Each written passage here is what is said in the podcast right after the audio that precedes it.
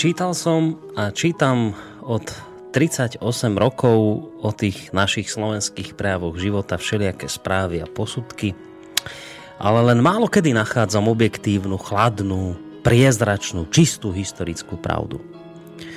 Nikde skvelý, skutočný obraz, ktorý by bol líčený podľa prírody. Pramene maďarské nevidia v pohnutí národa slovenského iné ako prsty kamarily, už potom omáčajúc pero do žlčej kopia lož na lož, prekrúcanie pravdy na prekrúcanie. No ak všetko, čo popísali o nás a o sebe títo historikovia maďarstva, také je ako to, čoho som sám očitým svetkom bol a v čom kontrolovať dobrým svedomím môžem ich referáty, teda na moju vieru Samá bieda čistá lož je celá história písaná Maďarmi a Maďaronmi. Pramene slovenské sú poriedku a zdá sa, že tie najbezpečnejšie ležia prachom zametené a pokryté a zostávajú od vlastných bratov slovanských nepovšimnuté. Píšte, otcovia preboha, píšte o udalostiach vášho života. My synovia vaši nič nevieme, čo sa dialo za vašej doby. A keď vám čo napíšeme, škrtáte to, prehrňate sa v tom a tvrdú prácu starých majstrujete, odhadzujete a to ešte len i bez udania takých alebo inakších dôvodov. Ktože má toľko trpezlivosti ako ja, ktorý ešte predsa chytám sa pera k naznačeniu rozpomienok svojich, majúc nádej, že už aspoň syn nedadožije ochotnosť otcovu v službe národa. I toto patrí k mojim rozpomienkam. Okrem toho ich pramene slovenské nezriedka páchnu bojazlivosťou, osobnoskárstvom, pochlebovactvom a chybuje im tu zápal pre pravdu Apoštola Pavla, tuto bezišná hotovosť vydať svedectvo pravde, či sa bude komu páčiť. Ale bez tejto charakteristiky neobíde sa pravá história. Príjemný dobrý večer, vážení poslucháči. Začína sa relácia Slovenské korene, pri ktorej počúvaní vás víta v tejto chvíli Boris Koroni. Tie úvodné slova, ktoré som si zvolil pre dnešný diel našej e, spoločnej relácie, pochádzajú e, od alebo spod pera známeho slovenského dejateľa, prozaika, básnika, kultúrneho, politického a takisto aj náboženského publicistu Jozefa Miloslava Hurbana teda súčasníka Jozefa Štúr, e, Ľudovita Štúra. Tieto svoje myšlienky adresované tak často prekrúcanej slovenskej histórii prezentoval v diele pod názvom Rozpomienky. No a prečo som si práve prečo som si práve toto jeho dielo vlastne zvolil za úvod tej našej dnešnej relácie? No už ten dôvod je celkom jednoduchý a jasný, pretože dnes e, budeme v podstate pokračovať v rozhovore na tému dejiny súčasnosti, ako to v skutočnosti bolo. No a opäť to bude rozhovor spolu s človekom, ktorého v tejto chvíli by sme už mali mať v Bratislavskom štúdiu Rádia Slobodný vysielač menovite s Williamom Hornáčkom, predsedom Združenia slovenskej inteligencie Korene. Uvidíme, či je to tak. Počujeme sa, pán Hornáček, dobrý večer. Dobrý večer, prajem, počujeme sa. Tak, výborne, takže spojenie funguje. No a samozrejme skôr ako teda sa s pánom Hornáčkom pustím do debaty, v rámci v podstate druhého dielu e, tejto našej väčšej témy, ktorá nesie názov Dejiny súčasnosti, ako to v skutočnosti bolo, tak skôr ako sa teda pustím do e, diskusie s Williamom Hornáčkom, tak len chcem povedať, že ono bude ideálne, ak teda to nebude len rozhovor nás dvoch v tejto chvíli, ale keď sa do tejto našej diskusie zapojíte aj vyvážení poslucháči, veľmi dobre viete, že máte hneď niekoľko možností, ako sa zapojiť do, e, do tejto diskusie. E, jednak môžete využiť telefonické číslo 048 381 0101, môžete nám písať maily na studiozavinačslobodnyvysielac.sk prípadne napísať priamo cez našu stránku v sekcii FAQ a kontakty. Je taký formulár, ktorý keď vyplníte, tak nám príde vaša otázka alebo názor k téme, ktorú budeme rozoberať. Je úplne jedno, či to bude pozitívny názor, negatívny, či budete súhlasiť, nesúhlasiť. Skrátka máte možnosť sa vyjadriť k tomu, o čom sa budeme rozprávať a budeme radi, keď sa aj naozaj vyjadríte. Tak, ešte raz, e, pán Hornáček, dobrý večer. Dobrý no, my, my tradične túto reláciu vždy začíname, už sme si z toho spravili takú tradíciu, uh, nazvali sme si to, že kalendárium, teda to sú udalosti, ktoré sa viažu k danému dňu, kedy túto reláciu vysielame. No dnes máme 3. marca roku 2016, tak predpokladám, že tejto tradícii neostaneme dlžní nič ani tentokrát a opäť teda v rámci kalendária nám pospomínať nejaké tie dôležité významné udalosti, ktoré sa viažu k tomuto dňu teda v rámci minulosti, čo sa udialo v marci, 3. marca v tých minulých rokoch, možno stáročiach? No tento raz budem nadvezovať priamo na to, čo ste čítali od Jozefa Miloslava Urbana. História magistra Víte, história alebo dejiny, dej, dejiny učiteľkou života, lebo sa skutočne odohrali veci, ktoré dokazujú aj to, prečo sú dejiny také, aké sú, prečo sa tak málo píše, prečo sa nám tak málo zachovalo, z toho vyplýva aj naše nízke národné sebavedomie, nízke historické vedomie a veľa iných vecí. No už teda začníme tak. 3. marca roku 1318 na cirkevnej synode Skaloči v Maďarsku bol Matúšak vyobcovaný z cirkvy. Hlavným žalobcom bol nitrianský biskup Ján, ktorý podrobne dokumentoval všetky čákové násilnosti a ozbrojené útoky, napríklad, a teraz je to veľmi dôležité, vyplienenie a vypálenie biskupského mesta Nitra čákovými ozbrojencami, kde spôsobil škodu 2000 hrivien striebra. Nuž, e, tých 2000 hrivien striebra by sa ešte dalo nahradiť, ale to, že vypálil biskupský archív, kde pravdepodobne boli najstaršie slovanské pamiatky, pretože Nitra je najstarším slovanským mestom, spôsobil obrovskú škodu. Pokiaľ si spomín, spomínam, tak e, niečo pred menej ako 100 rokmi, roku 1241 za tatarského vpádu zničili kláštor na Zobore a vypálili ho Tatári. A potom roku 1271 biskupský archív aj mesto dvakrát vyrabovali, vypálili vojska Přemysla Otakara II. Už tak, eh, keď si to zoberieme takto len trikrát a možno, že to bolo aj viacej, keď toto mesto vypálili doslova, by som povedal, až, až po základy a najmä teda zrejme sa sústredili najmä tam, kde teda sídlila tá nobilita a kde boli aj archívy, tak sa nečudujeme, že sa nám tak málo zachovalo z toho nášho historického dedictva, teda aj z našej historickej pamäte. Poďme teda ďalej. E, roku 1869 3. marca sa konalo valné zhromaždenie knihtačiteľského účasteného spolku, ktorý sa stal národnou tlačiarňou a vydavateľstvom. Za predsedu spolku bol zvolený Janko Francisci. A táto významná osobnosť Janko Francisci, jeden, ako sa hovorí, že najkrajší zo Štúrovcov, ja si myslím, že boli všetci veľmi, veľmi pekní muži a najmä boli krásni svojim odhodlaním obetovať pre svoj národ aj najvzácnejšie vlastné životy. 3. marca roku 1883 v New Yorku vznikol perší uhersko-slovenský i o moci podporujúcich spolek. Prvý svoj pomocný spolok slovenských vysťahovalcov.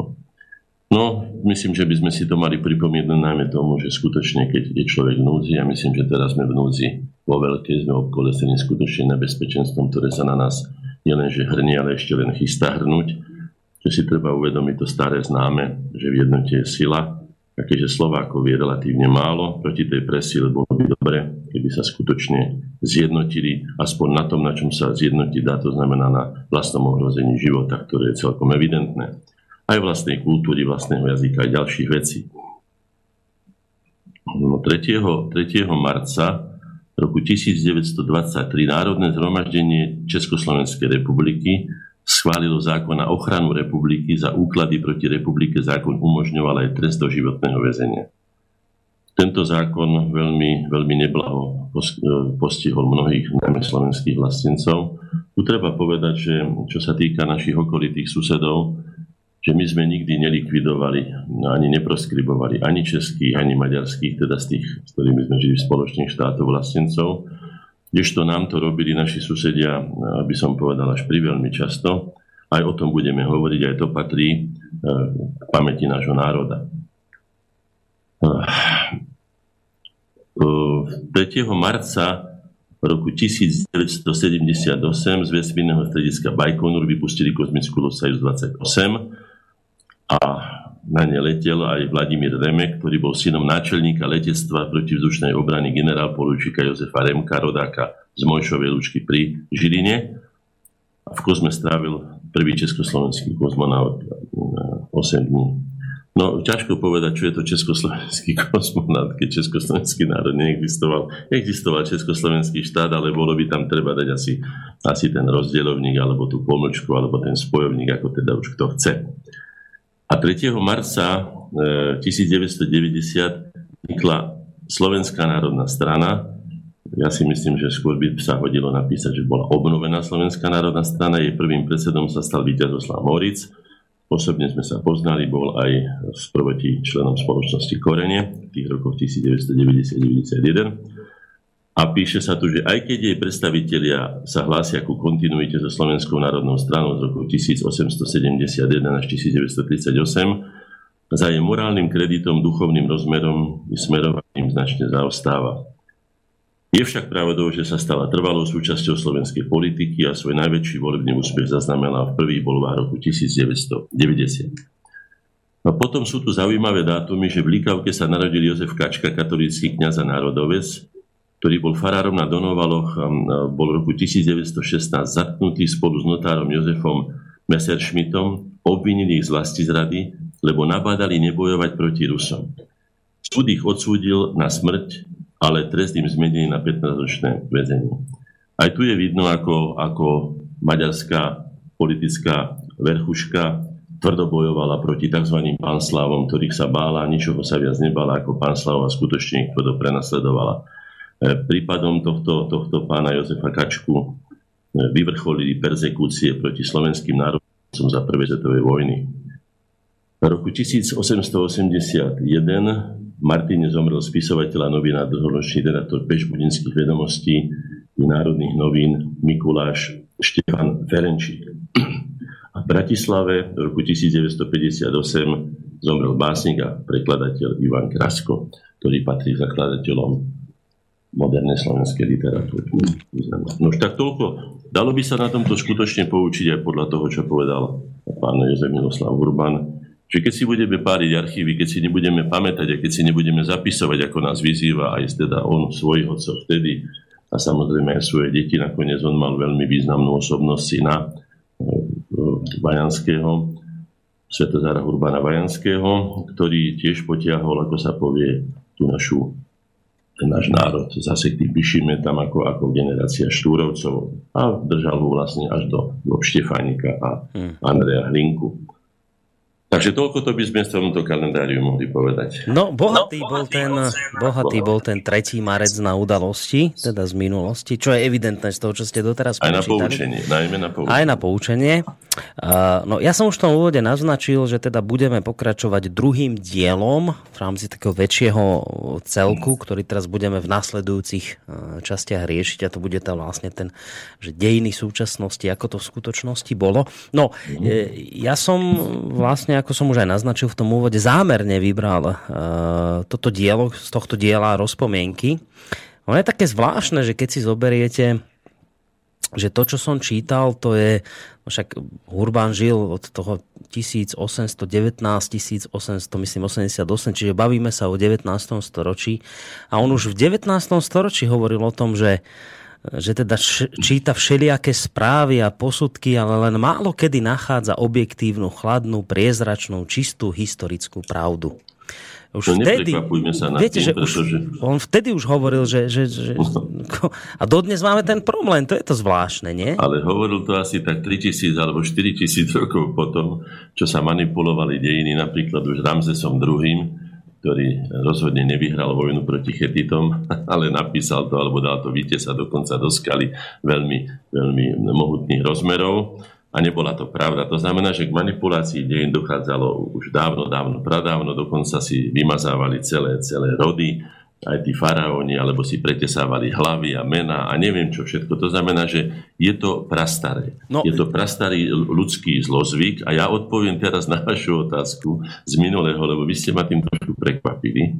A to v tom. Vy ste položili zhruba takto otázku. Kto a prečo má záujem deformovať dejiny? Mm-hmm, ste sa som... tak trošku počudovali na tom, že čo to sú. No. Takú no, ja otázku myslím, som položil. Áno, zdánlivo áno, ale skutočne treba si povedať, že o čo vlastne ide. Ja vám poviem, tak čo si teraz samozrejme vždycky hovorím len to, čo si ja myslím a na čo mám svoje dôkazy.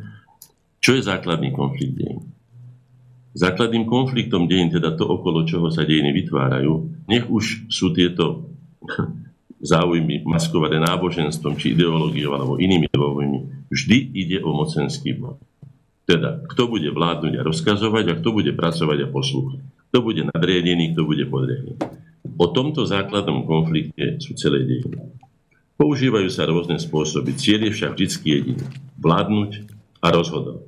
Hmm. Vládnuci si zároveň zabezpečia beztrestnosť a spravidla to legalizujú napríklad aj ústavou či inými zákonmi, a vedia si nájsť aj tých poslušných pisárov alebo dejepiscov, nazveme ich akokoľvek, ktorí tie dejiny napíšu tak, aby to ospravedlnilo všetky tie ich aj zločiny nakoniec mnoho razy pri, pri dosahovaní týchto mocenských cieľov. Takže myslím, že je to celkom jasne vysvetlené, že to pokušenie moci je, to už bolo tisíc razy spomínané, literatúrou, historiografiou a aj nakoniec aj životom samotným. Hmm. Je také veľké, že ľudia sú ochotní pre to urobiť čokoľvek a dokonca si myslím, že okrem zabíjania ľudí toto ešte nepatrí takým veľkým zločinom, hoci je to veľký zločin, pretože kto deformuje historické vedomie človeka, zbavuje ho možnosti sa poučiť na dejinách.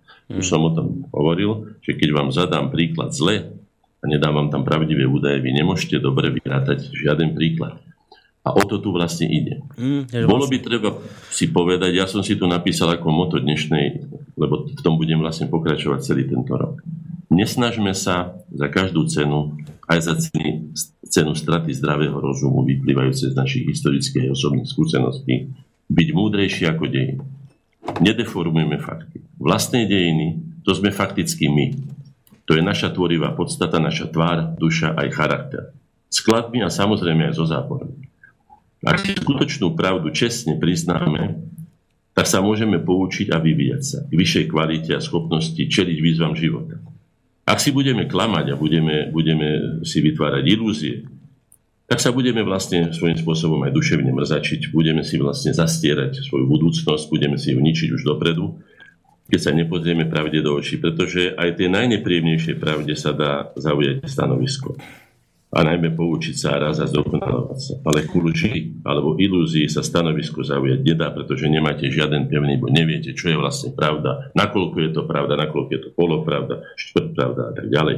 Takže treba sa tomu vyhýbať. Ja som to tu myslím označil tak pomerne smelo, ale stojím si za tým, že deformovanie historického vedomia spoločenstiev, to aj národov, považujem za zločin proti ľudskosti, pretože títo ľudia zakrpatejú nemôžu sa vyvíjať ako tí, ktorí sa dostanú k pravde bezprostredne a môžu sa na tej pravde o vlastných dejinách skutočne vyvíjať smerom k vyššej kvalite. A myslíte, alebo máte taký pocit, alebo ja neviem, vedomosť, že tých prekrúcaní dejín bolo v prípade Slovákov nejak viac ako v prípade iných národov? Sme v tomto smere nejak na no, čele, to, alebo ak, tak, no, ako to je s nami? Že nepovažujem to za nejakú olimpijskú disciplínu, že kto je na čele, ale treba si uvedomiť slovenské dejiny No, stratili sme vlastne nielen štátnu samostatnosť, ale najmä suverenitu, teda zvrchované rozhodovanie o sebe a svojich osudoch e, rozpadom tzv. Veľkomoravskej ríše. Odvtedy sme nemali svoj štát a tým pádom sme nemali mocenské štruktúry, tým pádom sme nemali ani dostatok prostriedkov na to, aby sme si vydržiavali aj tých pisárov, pretože kedy si aj ten papier, aj to pero, aj to písanie, to patrilo skutočne k výsadám. To si uvedomte, že dnes je možno, že 100% alebo pravdepodobne 100% gramotnosť, ale kedysi ani samotní králi mnohí nevedeli vôbec písať ani čítať, to si treba uvedomovať. A boli aj oni manipulovaní kadečím, veď vieme, sú všelijaké podvrhy aj tam, aj z našich histórie známe, že Viking, ktorý vlastne robil intrigy a fakticky, kým Svetopluk bojoval so svojimi armádami po slovanskom svete, tak on vlastne intrigoval a držal vlastne e, moc v rukách na tom, na tom Svetoplukovom dvore. A on sfalšoval aj pápežský list, ktorý mal samozrejme zlikvidovať jeho oponentov. To bol, to bol Cyrila metoda, najmä, to, najmä tá, to, tá akadémia, ktorú založili na Devinskom hrade. To znamená, že je to veľmi nebezpečné, treba si to uvedomiť, je to veľmi silná zbraň. Aj v plusovom, aj v mínusovom zmysle. Keď si dneska spomeniem, že aj nakoniec samotná tá vzdelanosť je tiež dvojsečná mnoho razy zbraň. Pretože kedysi sa naučili len skutočne tí najinteligentnejší a najvzdelanejší a najtalentovanejší písať a tým pádom trčali trošku na ten, by som povedal, priemer alebo na tú spodinu. Dneska už vie písať každý a myslím, že tá proveniencia, to, čo sa dneska vydáva za literatúru, za knihy, keď si človek do toho vydáva, vychádzajú tisícky, desaťtisícky kníh ročne, Neviem, koľko by som z toho našiel plusových vecí, ktoré skutočne posúvajú ľudského ducha alebo ľudské spoločenstva i vyšším tam ako skutočne len tým konzumným, ktoré sú momentálne v móde. Takže aj toto je dvojsečná zbraň. No ale v každom prípade je, je aj k tomuto sa treba postaviť, ako sa hovorí, ako ku pravde a treba sa snažiť e, nastaviť e, hodnotový rebríček tých spoločenstiev a potom sa nemusíme bať ani tej úpadkovej literatúry, ktorou je dneska doslova zabúrinený, zabúrinený dneska ten literárny trh. No z toho, čo ste povedali, mi teda vychádza tak, že sme e, boli často svetkami prekrúcania našich vlastných dejín. Manipulácie. Alebo áno. manipulácie. Áno. Dialo sa to teda aj v iných národoch, ako hovoríte, už, už ja neviem, že v starovekom Egypte sa prekrúcali dejiny, ale že teda ani nás to nejakým spôsobom nevynechalo. Pís, hovoril o tom Miloslav Urban, hovoríte dnes s odstupom 100 rokov o tom aj vy. My sme túto tému vlastne naz, akoby načali pred asi mesiacom v rámci prvej prvej časti relácie pod názvom Dejiny súčasnosti, ako to v skutočnosti bolo. Dnes teda pokračujeme druhým dielom. Asi by bolo ideálne, hlavne pre tých poslucháčov, ktorí tú prvú časť nepočuli, aspoň tak naozaj veľmi v skrátke preletieť tým, tým tou úvodnou prvou časťou, že o čom ste tam vlastne vtedy hovorili a aby sme tak plynulo nadviazali na to, čo bolo vlastne v tom predošlom dieli uh, povedané. Mohli by sme to tak nejak ako zbilancovať zhruba tú, tú minulú reláciu? No, môžeme to si to povedať, ja to sa pokúsim o to áno. Predovšetkým, aký význam majú dejiny. Základným a podľa mňa jediným zmyslom dejín je to, že sa na nich možno poučiť. Dejiny ako akési sklady materiálov a listín, ktoré nikto nečíta, na ktorým sa nikto nezamýšľa, s ktorými nikto nevyvodzuje dôsledky a nedokáže sa tým pádom na nich ani poučiť, ani v tom dobrom či v zlom, alebo z tých zlých či zlých skúseností, či dobrých skúseností, sú zbytočné. To znamená, že o tom sú dejiny a preto sme si povedali, že sa pokúsime prerušiť ten, ten deformovaný tok dejín, ktorý bol do nás súkaný doslova ako tlačené kaleráby do hlavy, ako sa to moderne dnes často hovorí, celé stáročia.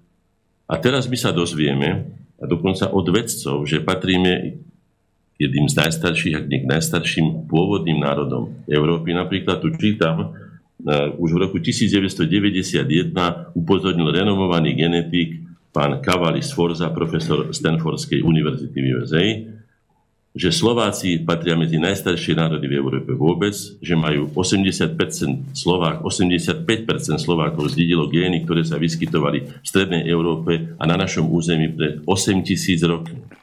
To znamená, že to nie sú domienky alebo akási ideológia, to sú vedecké výskumy na základe teda skúmania ľudského genómu a porovnávania ho s našim súčasným genómom. To znamená, že môžeme si dovoliť povedať to, čo som napísal ja e, vo svojom návrhu štátnej doktríny v roku 1999, ak sa nemýlim, že Slováci sú autochtónnym, teda pôvodnými obyvateľmi Európy. Ja si myslím, že všetky tie bajky, že sme prišli z nejakých tripiackých močiarov alebo inde už sú prekonané.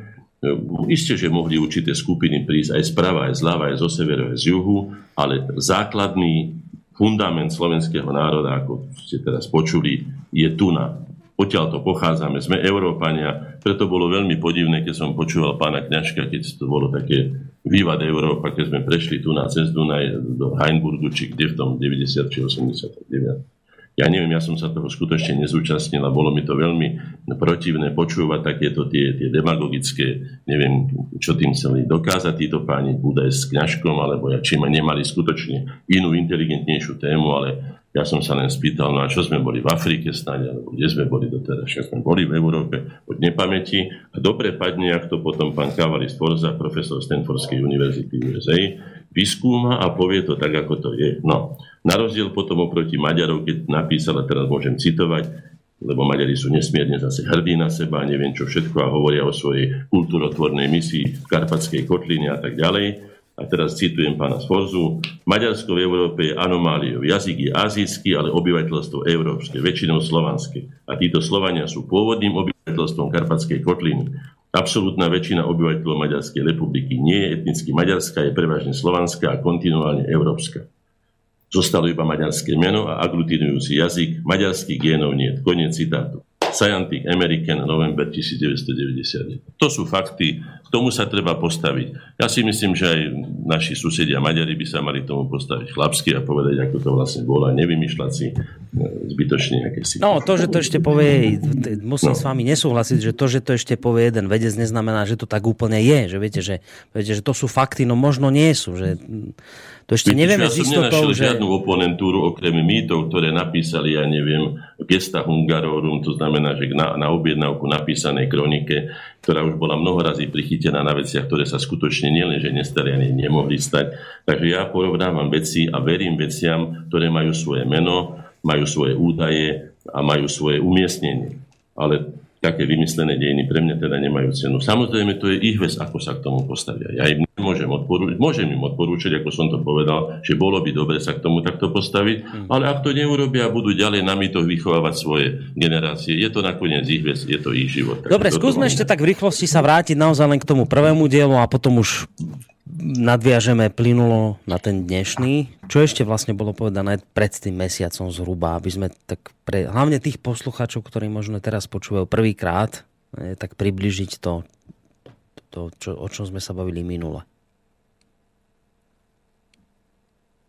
Halo, počujeme sa? No, Bratislava nám vypadla. Fúha, to nie je dobré. Bratislavu sme stratili.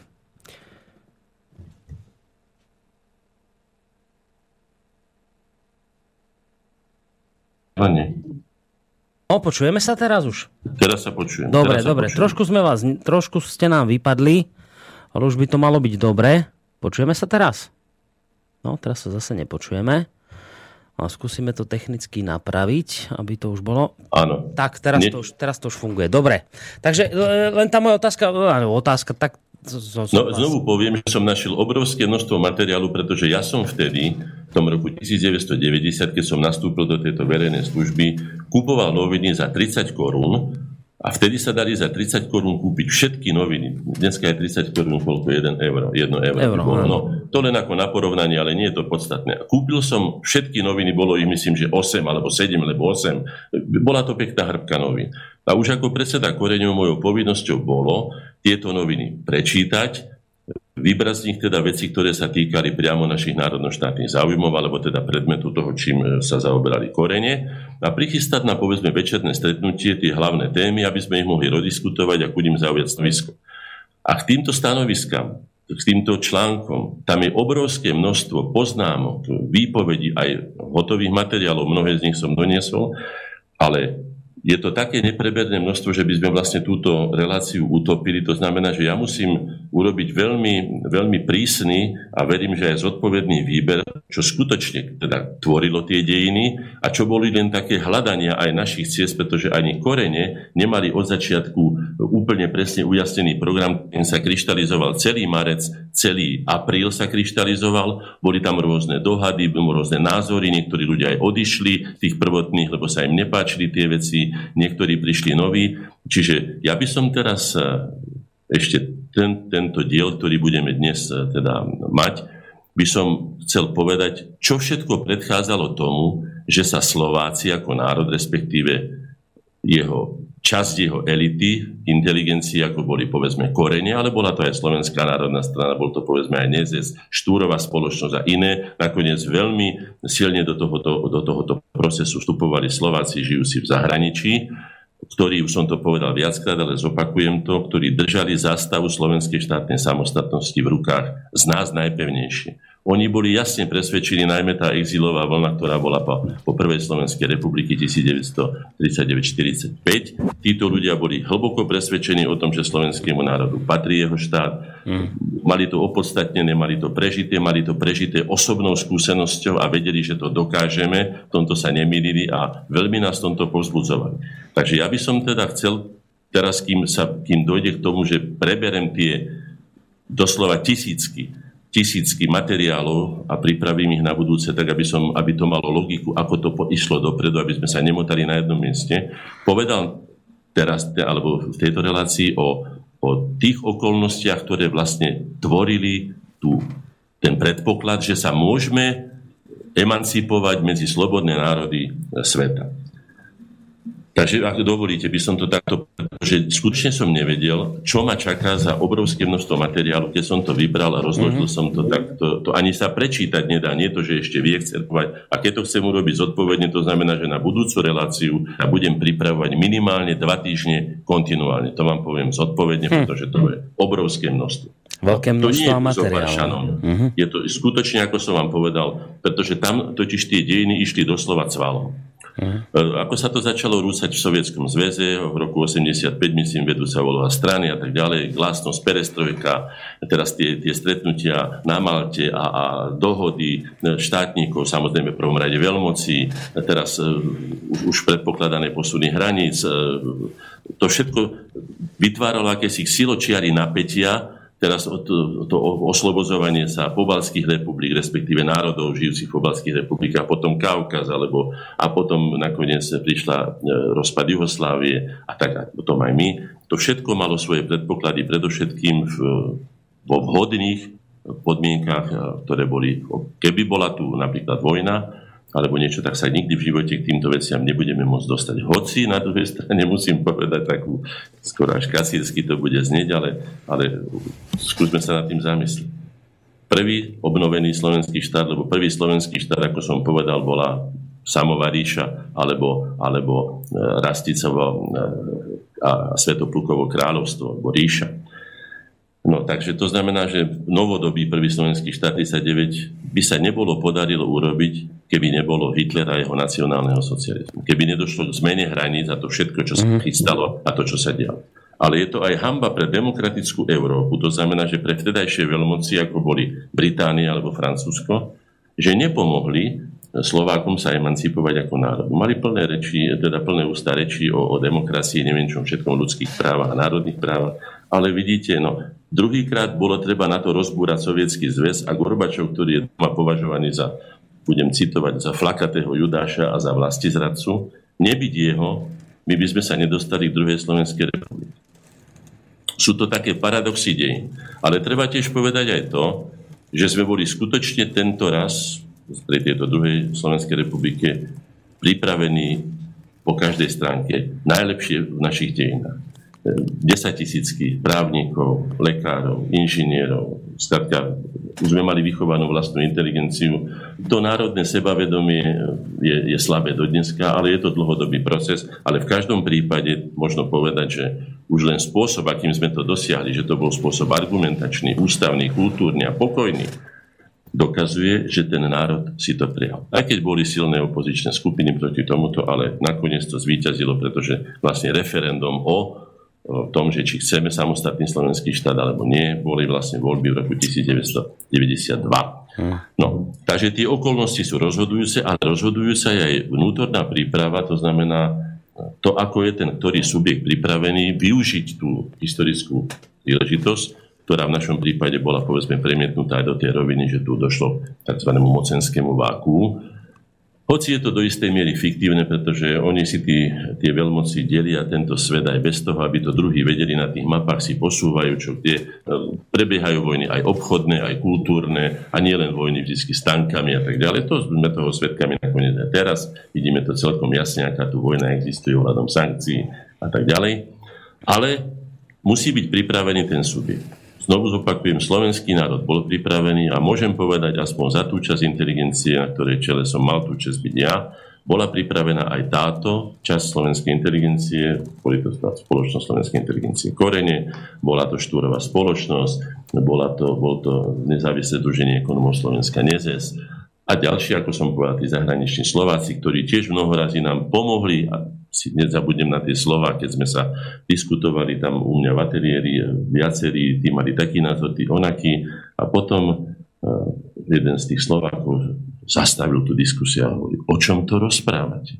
Veď je to vaše prirodzené, základné právo rozhodovať sami o sebe. Koho sa chcete pýtať? A na čo sa vlastne chcete pýtať? Tak chcete to, lebo to nechcete.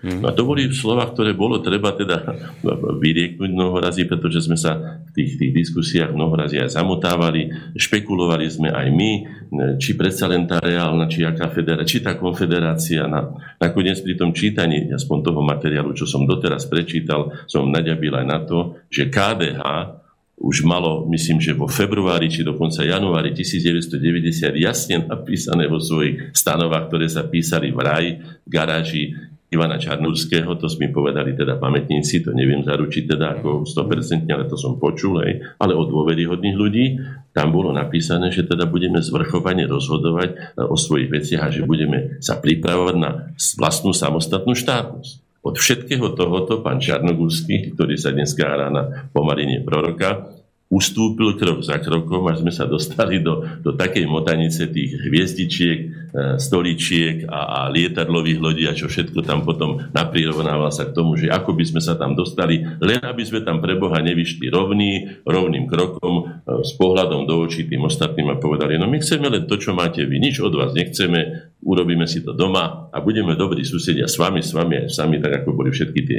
vyhlásenia, ktoré sme tomuto dávali. A aj, aj, si, aj si trúfnete nejak tak pomenovať tie dôvody, ktoré ho mohli viesť k tomu, že napokon ustúpil teda z tých pôvodných TES? Viete čo, to si, to si netrúfnem a to ani by som nikdy nepovedal, pretože Mečiar mal takú, že, že oni si myslia, že ja neviem, čo si oni myslia. Skutočne neviem. Ja keď sa akokoľvek pozriem na človeka, aj keď som kedysi bol portretista, ako, že som mal možnosť trošku preniknúť do tej psychiky človeka, ale netrúfnem si takto povedať. Napriek tomu, že si myslím kadečo, ale verejne to nepoviem, pretože to ja neviem, či si to myslel, alebo ale prečo to urobil.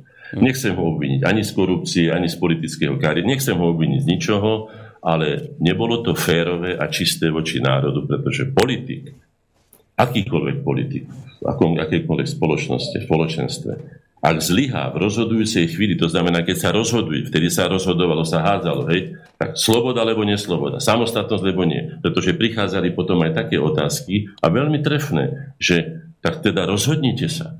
Čo špekulujete? Tak, a, že, bolo také prirovnanie, že žena predsa nemôže byť aj panna, aj, aj matka. Nemôže byť aj, aj, aj poctivá, aj, aj, aj mať deti. Tak nemôže byť aj alebo tehotná na štvrtinu, alebo na tri štvrte, alebo na polovicu. Tak buď je tehotná, alebo je teda nie je tehotná. A nesmierne veľa vecí sa už naprirovnávalo, ale nakoniec nám skutočne pomohli ľudia s takým, by som povedal, takým jednoduchým, priamočiarým, úprimným, sedliackým sa tomu hovorí, ale zdravým rozumom, ktorí povedali, je tu čas, sme zreli na to, prevezmime to, čo sa budeme vyhovárať. Raz na Čechov, raz na Maďarov, raz na neviem koho všetkého, raz na veľmoci. Zoberme to, zobrali to, e, ako som povedal, Litovci, zobrali to, ja neviem, Estonci, Gruzíni, Arméni, iní.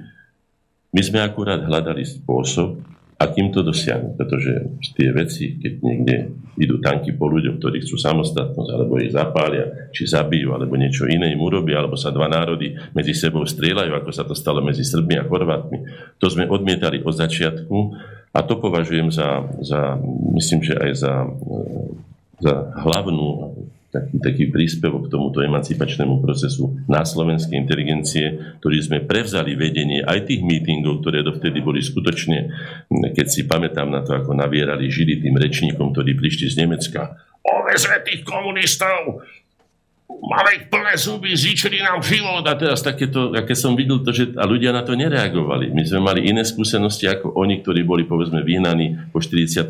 Isté, že mali skazené životy. Ale nemohli sme osobné osudy zamiešať do osudu národa natoľko, aby sme vytvorili o sebe iný obraz, než aký sme si vytvárali celé naše deje. Mm. My rozhodne nie sme na národom bitkárov, ničiteľov, ja neviem, vrahov, zabijakov, to, to v každom prípade nie sme. Tak sme hľadali kultúrny spôsob a my sme ho aj našli a ten národ to prijal a tie mnoho desaťtisícové zhromaždenia, ktoré nám chodili na naše mítingy, dokazujú, že sme sa nemýlili a že sme dokázali osloviť slovenský národ tým slovníkom, ktorý je mu blízky, ktorý je mu vlastný a spôsobom, ktorým sme teda dosiahli slovenskú štátnu samostatnosť bol natoľko, by som povedal, obdivuhodný, že aj tí, mnohí naši nepriatelia, jednoducho povedali, no tak patrí im to. Dokázali to slušne urobiť, nech to majú.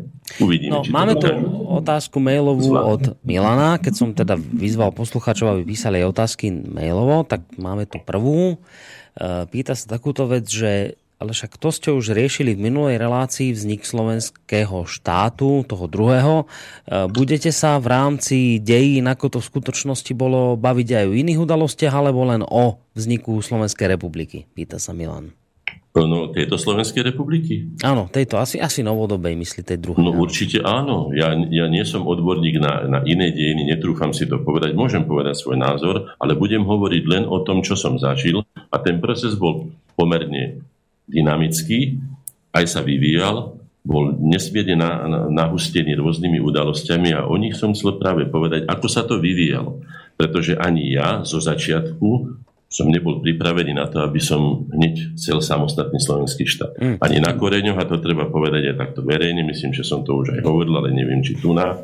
Aj u nás sa uvažovalo o tom, že predsa len sa ako si dohodneme. Viete, že aj kedysi sa vytvárali tie zmluvy alebo dohody, či už Clevelandská alebo Pittsburghská, ale sa nikdy nedodržali. Boli aj košické vládne programy, boli aj potom tripraské dohody, bola aj federácia, aj nebola, bolo kadečo. A tak sme si povedali, že musíme už tento gordický úzol týchto zamotaných vzťahov, aj keď susedských a bratských, E, ako sa povie, rozviazať alebo rostnúť, nejakým spôsobom vyriešiť, aby sme boli takým istým subjektom, ako sú aj ostatní. Takže budem hovoriť len o tom, čo sa odohralo. Čiže Samozrejme, inými slovami, to, bude vla, to budú vlastne, to je odpoveď pre Milana. Dejiny súčasnosti. Súčasnosti, dejiny teda, ako som ich teda tie moderné dejiny Slovenska. Nepôjdeme teraz, lebo niekto by myslel, že či sa nebudeme baviť o Svetoplukovi, ako to naozaj bolo a ja neviem. No ak bude Hej. treba sa e, poučiť na Svetoplukovi, tak sa k Svetoplukovi kedykoľvek vráti. Hej, ale skrátka, že dnes, by, teraz by to malo byť skôr v týchto reláciách o novodobých dejinách Slovenska. Toto asi treba povedať poslucháčom. Áno, o dejinách súčasnosti. Tak, o tých dejinách, ktoré ktoré som ja zažil a ktoré som svojím spôsobom aj sám pomáhal tvoriť. Čiže inými slovami, dáme si, dáme si teraz pesničku, ale to aj pre Milana a pre ostatných, ktorí možno teraz nerozumejú, že o čom by to teda malo byť, tak e, keď teda je ten e, názov relácie zadefinovaný, že dejiny súčasnosti, ako to v skutočnosti bolo. po po súčasnosti. Čiže od 89.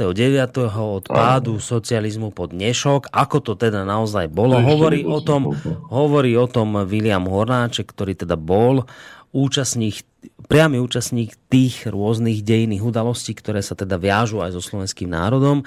A chce teda ponúknuť ten jeho pohľad, tú osobnú skúsenosť ale teda nebudeme sa baviť o, o, o, o historických udalostiach, ja neviem, 200-300 rokov dozadu, ale teda tie novodobé, moderné dejiny Slovenska.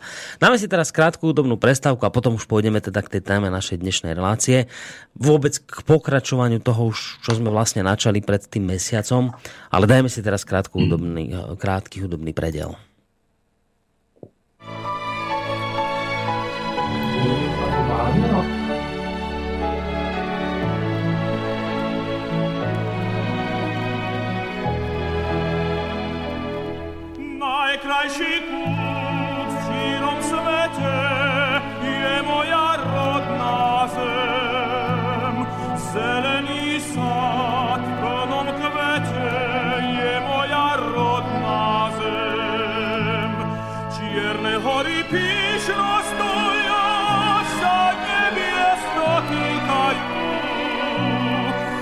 pod nimi šíri polia kvetom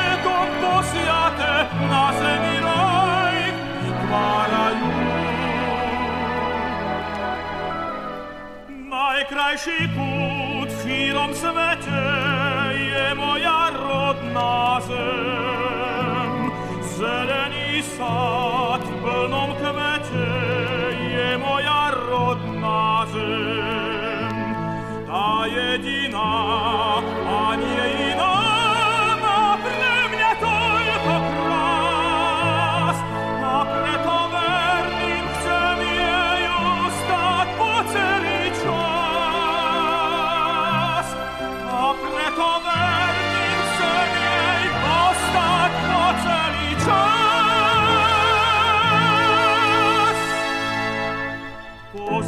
Pozri sa na šíre polia všade vôkol nás. Ranným vánkom, keď sa plní zlato žatý klas, hľaď na kvetov plnú zem. Hľaď na tmavý lesa tieň, na potôčik pozri svieži, ako cez údolie beží sem. Najkrajší kút v šírom svete je moja rodná zem. Zelený sad v plnom kvete je moja rodná zem. Čierne hory píšno stoja sa nebies dotýkajú a pod nimi šíre polia kvetom siate nase mirai vitvaraj Najkrajši kut v širom svete je moja rodna zem Zeleni sad pnom kvete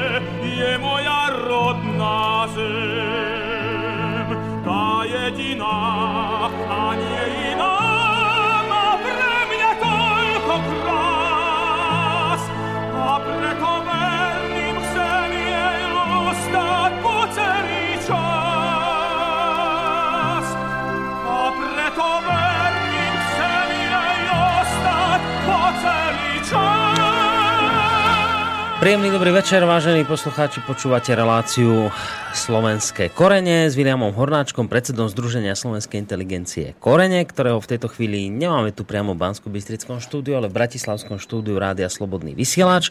Vy nám samozrejme môžete nejakú svoju otázku alebo názor poslať mailom studiozavinač.slobodnyvysielac.sk alebo telefonicky 048 381 0101. Píše mi na Peter, ktorý teda uvádza, ešte pred, pred pesničkou prišiel ten mail, že nejakomu ušla niť dôvodu tej dnešnej relácie, aby som to teda nejakým spôsobom usmernil. Ja to skúsim usmerniť svojou otázkou. Uh, niekto, kto počúva túto teraz, neviem, túto reláciu, tak sa spýta celkom oprávnene, má právo na túto otázku, že uh, prečo sa chceme vrácať v týchto debatách, ja neviem, do roku 1980 a do toho, čo potom nasledovalo. Aký má pre nás význam dnes spomínať na udalosti, ja neviem, spred 27 rokov, proste 30 rokov dozadu, sa tu teraz rýpať v tom, ako vznikal slovenský štát. Teraz ten druhý, nemyslíme ten, ten Tisov, ale, ale ten druhý, že, že, že Spýtam sa Dobre, to jednoducho, ja tak ako by sa to spýtal teraz poslucháč. Pán Hornáček, prečo no. sa teraz máme o tomto baviť? Nikoho to nezaujíma, dneska sa situácia zmenila, žijeme úplne iné problémy máme, iné veci nás trápia, tuto máme migrantov, tamto nás trápi niečo úplne iné. Prečo my tu dnes máme spomínať na to, čo bolo pred 30 rokmi a ako toto tu celé vznikalo? Aký to má dôvod?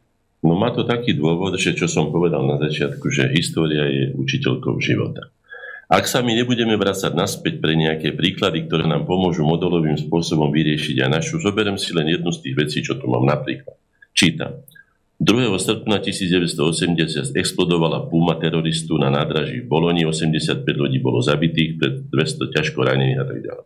To znamená, že hovoríme o terorizme, o nebezpečí terorizmu. Ja tu mám dôkaz z roku 1980, že ho nedoniesli ani Afričania, ani, ani Aziati, že bol Tuna, že to urobila ozbrojená revolučná buňka NAR, neofašistická skupina v Taliansku. To znamená, že aby sme sa nečudovali do nekonečná, nedívali sa ako telce na nové vráta, ako sa hovorí ľudovo, ale aby sme si uvedomili súvislosti. Ja keď som čítal tú báseň minule v našom myslím, za čo sa nám Slovákom, myslím, že začínala slovami dejiny e, žijú v súvislostiach všetky žijú v súvislostiach všetky národy.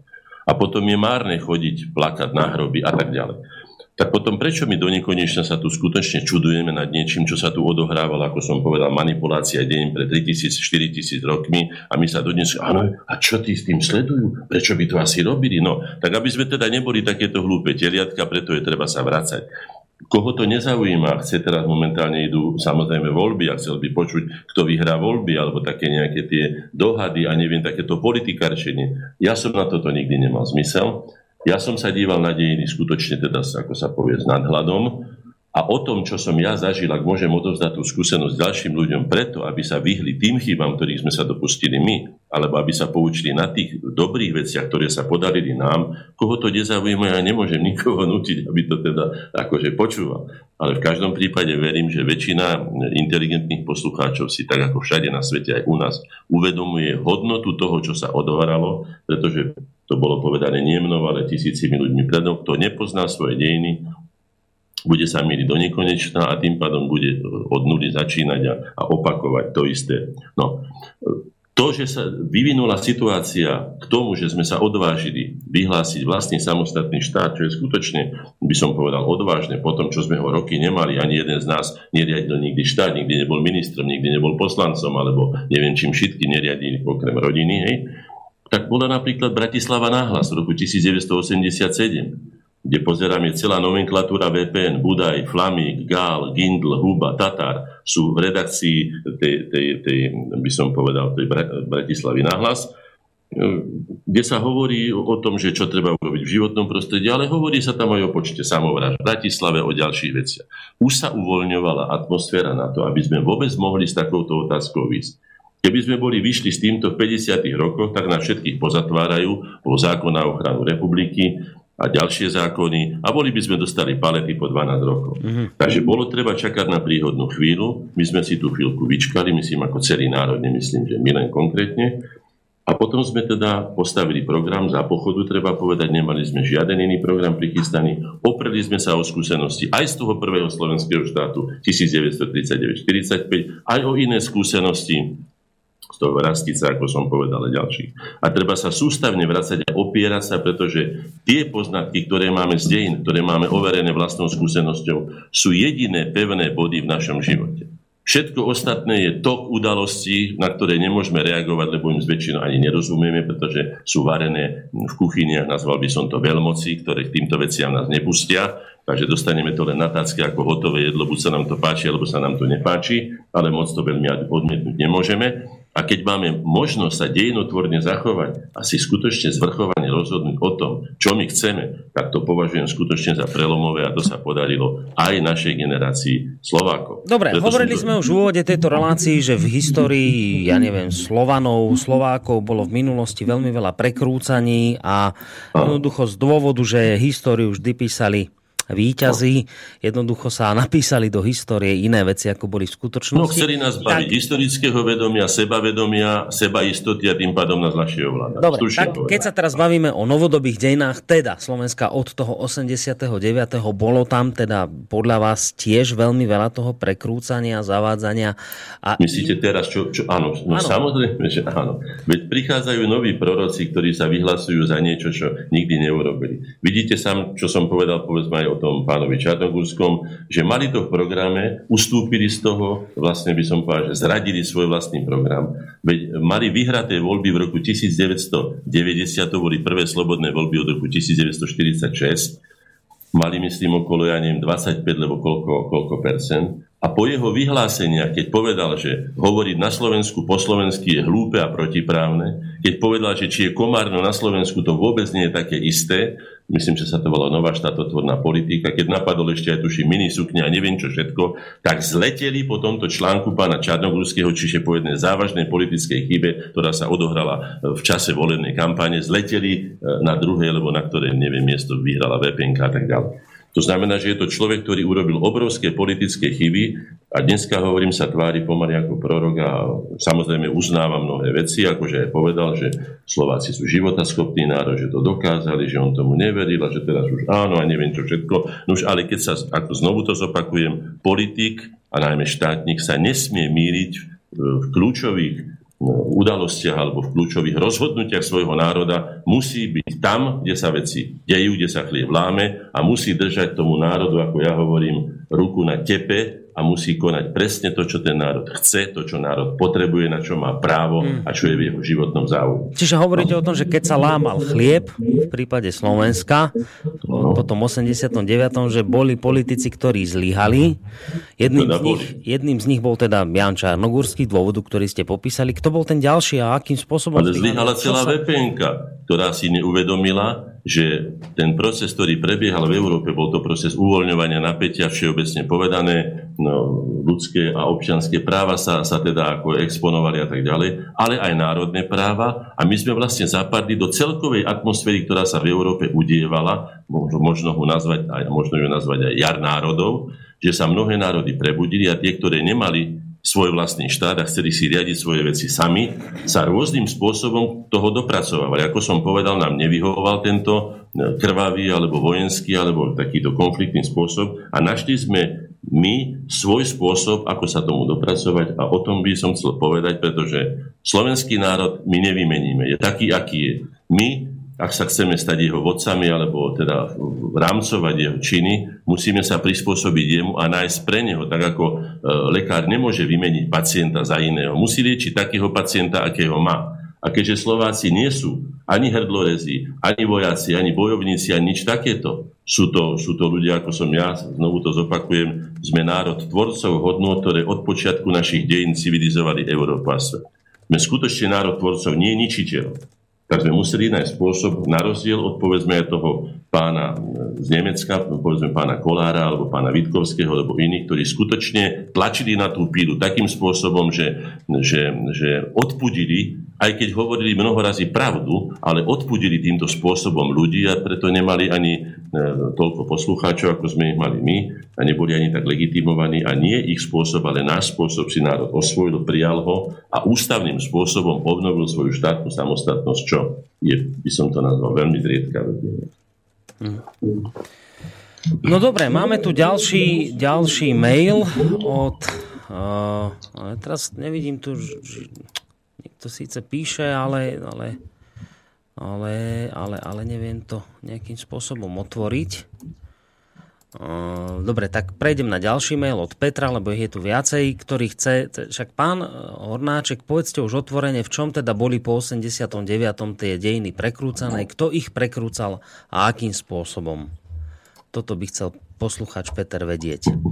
A mám tu, a mám tu potom aj ďalší mail a ten vám prečítam. No, poďme najskôr tomu Petrovi odpovedať a potom mám ďalší mail od Emila. Však ste sústavne svedkami toho, že ľudia, ktorí sedia dnes aj v Národnej rade, odmietli hlasovať slovenskému národu nielen za to, aby jeho materský jazyk Slovenčina bol štátnym jazykom na území jeho vlasti a dneska sa vyhlasujú za spasiteľov národa. Sedia v Národnej rade už tých 26 či koľko rokov, koľko je to, je, ich tam celý krdel a to sa vám nezdá byť dosť veľkou manipuláciou? Tak buď mám svoj názor taký, lebo mám onaký, ja som odmietal a nechcel som. Pani Vašariova napríklad konkrétne povedala, že jej hlavným mestom je Praha. Keď vyhlásili sme, alebo keď bol vyhlásený slovenský štát, teda Slovenská republika, odišla z ambasády vo Viedni, preč jednoducho zo svojho funkčného miesta, nesplnila si ani tie povinnosti, ktoré jej vlastne úradne prislúchali a ďalší ľudia tak to sa vám nezdá byť manipulácia, že títo ľudia sústavne deformujú vlastne vedomie slovenského národa? Treba povedať jednoznačne pravdu, kto sa postavil na stranu tohto národa, kto našiel spôsob, aby si mohol obnoviť to, čo patrí každému národu No a o tom je vlastne to, čo hovorím. Ja nebudem hovoriť nič, len to, čo sa skutočne stalo. Dobre, ďalší mail. Slovenské dejiny, ešte chcem povedať mm. túto vec, že slovenské dejiny napríklad majú také zákonitosti, že skoro všetky veľké dejinotvorné udalosti sa začínali Slovenčinou. Už zarasti sa, zarasti slava, to bola Slovenčina, ku ktorej hľadali teda písmo ako sme už o tom hovorili, za Bernolákovcov zjednotenie slovenského národa na princípe spisovného jazyka, za Štúrovcov znovu jazyk, hej, Matičiari to isté, za Hlinkovcov aj slovenský exil, za tú našu Slovenčinu to bolo spoločné heslo. A takisto aj za našej generácie sa tento zápas začal okolo Slovenčiny. Je to zákonitosť zrejme aj taká, že sme Slováci, je to odvodené od slova, Slovenčina takisto od slova, to znamená, že to nomen omen tuto zrejme platí a bolo by si treba uvedomiť, tu čítam takú, pod ktorú napísal jeden významný filozof, jazyk je kľúčom k pochopeniu kultúry, tradície a svetonázor národa.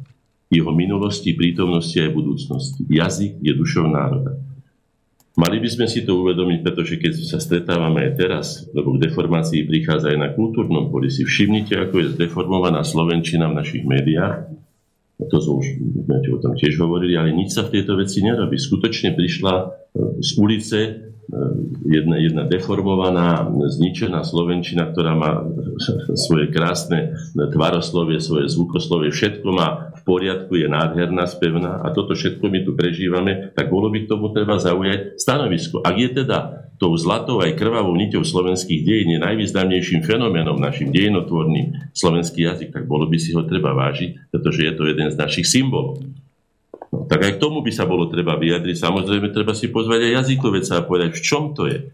Viete, lebo tá, tá manipulácia prebieha aj na tej úrovni, že keď si uvedomíte, ako politici vstúpili do dejín a začali ideologizovať, e, ideologizovať dejiny, príkladom je Martinská deklarácia, tzv. Martinská deklarácia, Slovenské národné rady. Ja si dovolím vám prečítať niečo, čo neviem, kto, či ho ľudia teda čítali alebo ju poznajú. Tak si predstavte, že sme roky bojovali proti tomu, aby sme neboli, neboli ako to Čechoslovakisti hovorili, vietvi e, československého národa. A tu nám čítam prvú vetu. Zastupitelia všetkých slovenských politických strán zhromaždení za prvé je to Čechizmu, že dňa 30. oktobra 1918 v Tučianskom svetom Martine a organizovaní v Národnú radu slovenskej vetvy jednotného československého národa. Trvajú na zásade samourčovacieho práva. No, na akého samourčovacieho práva, keď sú len vetvou jednotného československého národa. Potom Národná rada vyhlasuje, že v mene československého národa bývajúceho v hraniciach Uhorska. Potom sme ich zanazvali, aby sa slovenskí ľudia dostali do verejnosti. Slovenskí ľudia sme boli. Potom je tu náš ľud potom v mene slovenského ľudu, potom vôľa národa a potom ďalej. Slovenský národ je čiastka i rečové, i kultúrno-historicky jednotného československého národa. Takýto, takýto paškvil tak zdeformuje vedomie, keď niekto by to zobral, tak si povie, tak čo ste vlastne? Viete sa vôbec definovať, kto ste? A na druhej strane vám prečítam, že nám dá zapravdu ešte aj pán Spolzaj, že sme skutočne pôvodným národom v Európe a my sa sami nevieme v roku 1918 manipulovať. A teraz poviem, keď nevracajme sa, povie niekto, nevracajme sa tam. Hm. Viete, kto toto spôsobil? Túto, takúto Martinskú deklaráciu, akú mám pred sebou, čo je jej originál, by nikdy v živote nepodpísal uh, Andrej Hlinky. Ale on predsa podpísal, že je za tú ale bola zmanipulovaná a bola zmanipulovaná, konkrétne sfalšovaná Milanom Hoďom a spol v noci, z noci na ráno. To znamená, že niečom sa dohodli večer, cez noc to dostal do ruky pán Milan Hoďa a takýmto spôsobom to zdeformoval. No a my to bereme ako dokument našej štátnosti, dokonca ja neviem, to nebudeme považovať za rodný list obnovené slovenskej štátnosti. Takže v tomto sú deformácie a treba si povedať jednoznačne pravdu, aby najmä teda mladí ľudia vedeli, ako majú čítať slovenské dejiny, čo je pravé a skutočné, čo je pravdivé a čo sú podvrhy, čo je manipulácia s tým cieľom, ako som povedal, čo najviac nás zmies, aby sme sa nevedeli zorientovať ani vo vlastných dejinách. No dobre, ideme k tomu mailu od Emila. Pán Hornáček, zaujíma ma váš názor na pôsobenie médií na Slovensku. Niektorí odborníci tvrdia, že vedú vojnu proti slovenským záujmom. Printové médiá odrádzajú občanov od vlastenectva, znevažujú každý pokus o pozdvihnutie národného sebavedomia. Neexistuje žiadna osobnosť našej kultúry či histórii, ktorá by nebola vystavená kritike zo strany niektorej skupiny historikov, mienkotvorných novinárov či rôznych tzv. angažovaných občanov alebo iných aktivistov. Na Slovensku nie je mediálne krytie ani elementárnych záujmov slovenskej štátnosti. Média sa vymkli vonkajšej sa vymkli vonkajšou aj vnútornou režiou slovenskému prostrediu, lebo sú v nich etablovaní zahraniční vydavatelia, ktorí dirigujú portfólio mediálnej politiky. Takže nepôsobí v prospech slovenskej štátnosti. Koho záujmy vlastne presadzujú, pýta sa Emil. No je to jednoduché. Je, žijeme v kapitalistickom systéme. A keďže je vlastníkom médií, je povedzme niekto cudzí, napríklad Markízy, CMI, to vieme všetci, to je verejné, tam nič sa neprezradza. To znamená, že presadzuje americké záujmy. Keď sa pán Hríb má napísané vo svojej kancelárii, že som americký vlastenec a má svojím spôsobom mienkotvornú alebo veľmi silne ovplyvňujúcu reláciu, ja neviem, rok lebo dva v televízii, no tak samozrejme, ja sa spýtam, no koho asi by mohol presadzovať záujem? No slovenské určite nie, asi by tam mal napísané, že som slovenský vlastnec. A potom moja otázka by znela na jeho, na, na jeho adresu, pretože ja som sa hlásil cez radu e, pre rozhlasové a televízne vysielanie, dokonca som písal aj šťastnosť, ale aj ponuky za našu spoločnosť, že sa tiež chceme zúčastniť tých diskusí ako súčasť slovenského národa, že by sme tiež radi k tým iným názorom, ktoré tam mm. presadzoval, povedať aj svoj názor. Aká vám nikdy v živote sme sa tam nedostali, nikdy ste nás nevideli, však to vám nemusím hovoriť. Hej. No. Odpoveď bola taká, že to je vecou pána Hríba, koho si tam vyberie. Ale my sme aponovali, veď, ale to nie je súkromný, veď to je slovenská televízia, pretože vysielal slovenskej televízii, pokiaľ si pamätám, na, na, na druhom kanále. No. No, to Takže je... dochádza tu skutočne k tomu, čo by sme my mohli povedať, že slovenská spoločnosť je vystavená tendenčnému tlaku médií, u ktorých prevažnú tzv. mienkotvornú väčšinu ovládajú tí, ktorí kladný vzťah slovenskému národu a jeho samostatnému štátu nepropagujú ani neprezentujú. A aj by som sa čudoval, však prečo by pre, ja neviem, Francúzi alebo Nemci mali propagovať eh, lásku k našej vlasti, lebo Slovenčine. Bolo by to aj nelogické.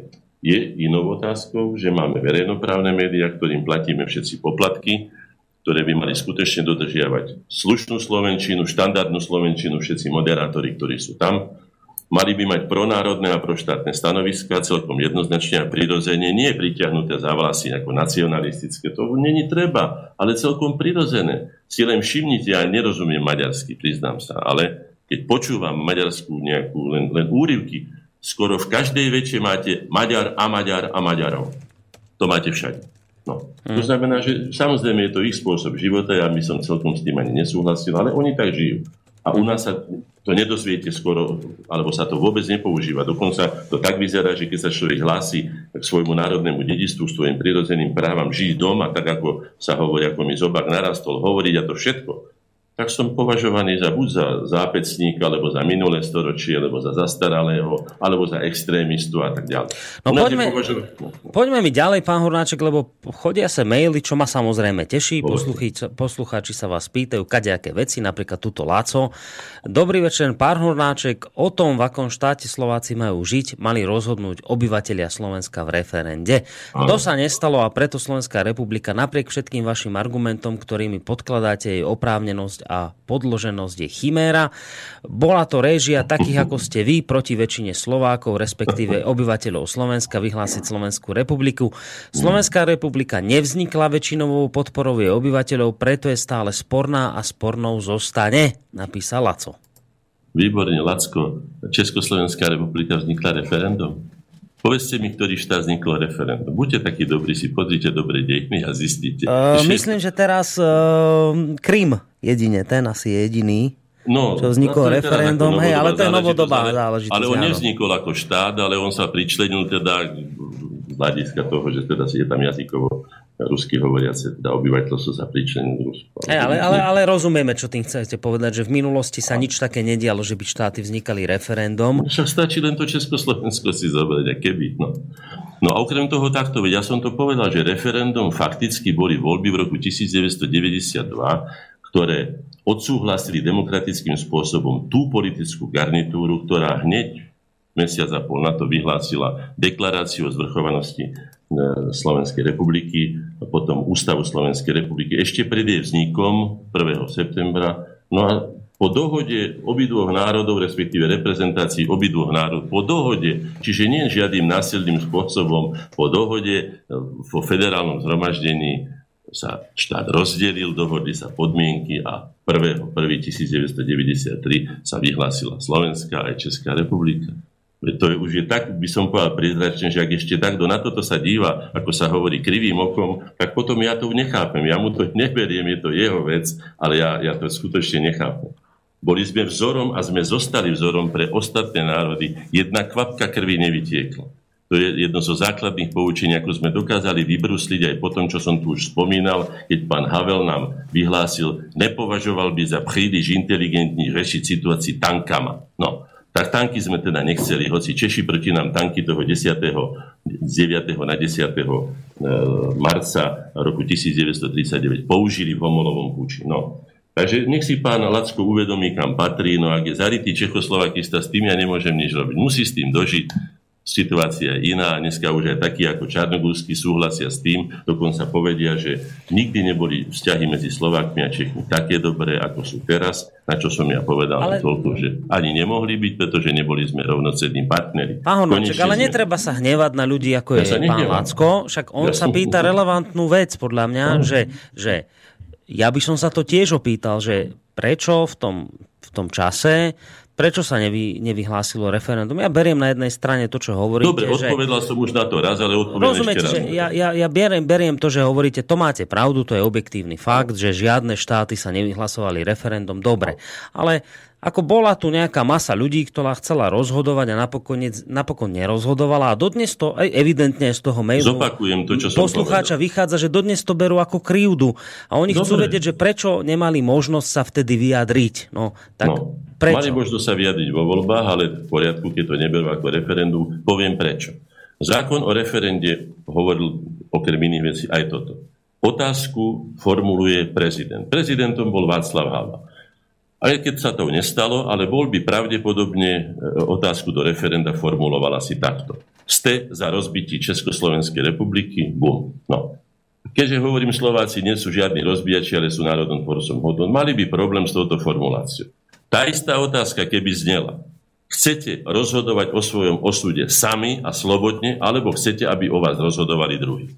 Bum. Tam je to povedané to isté, to je o tom istom povedané. Hej, to znamená, že nemali sme v rukách možnosť, aby sme ovplyvnili otázku. Prvá vec. Mm-hmm. Druhá vec. Mm-hmm. Všetky médiá, ktoré boli, boli v rukách, nie v našich, ale v rukách federálnej vlády, respektíve praského establishmentu, to znamená, že chrlili na nás hrôzy budeme píliť v kolajnice, budeme strihať, ja neviem, elektrické vedenia, e, rozsype sa to, březnu přijete s prosíkem na kolenou, rozsype sa vám mena, neviem čo všetko sa sypalo na tých Slovákov hrozí, že to skutočne bolo, bolo ťažké aj počúvať a nie len vydržať a rozhodnúť sa potom. Ja sa spýtam, ale zákon o referende hovorí jednoznačne, že referendum sa môže spustiť až vtedy, keď obidve strany vyčerpajú svoju argumentáciu. Ja sa spýtam, a kde sme my mali svoju argumentáciu za vyčerpať, keď sme nemali žiadne médium? Tak ako sme mohli urobiť spravodlivé referendum o rozdelení štátu, o, o emancipovaní obidvoch národov, keď sme nemali na to žiadne prostriedky?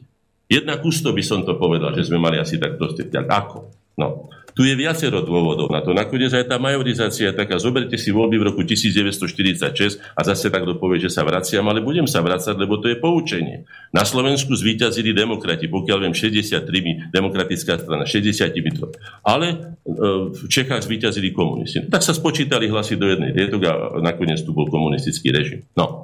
Takže povedzme si to celkom otvorene, prečo to asi nemohlo byť. A znovu opakujem, nikomu sa neukrivdil. To, že niektorí ľudia s tým nie sú spokojní a ste už videli rozhodnutie, najmä štátnické, s ktorým by boli spokojní všetci ľudia, také neexistuje. Dobre, navrhoval by som opäť dať si trošku hudobnú prestávočku a po nej teda budeme pokračovať ďalej. Vy nám, vážení poslucháči, samozrejme môžete písať ďalej svoje otázky, maily, tak kritické, ako aj pozitívne, tak ako ste mali možnosť počuť. E, hudobná prestávka a po nej pokračujeme ďalej.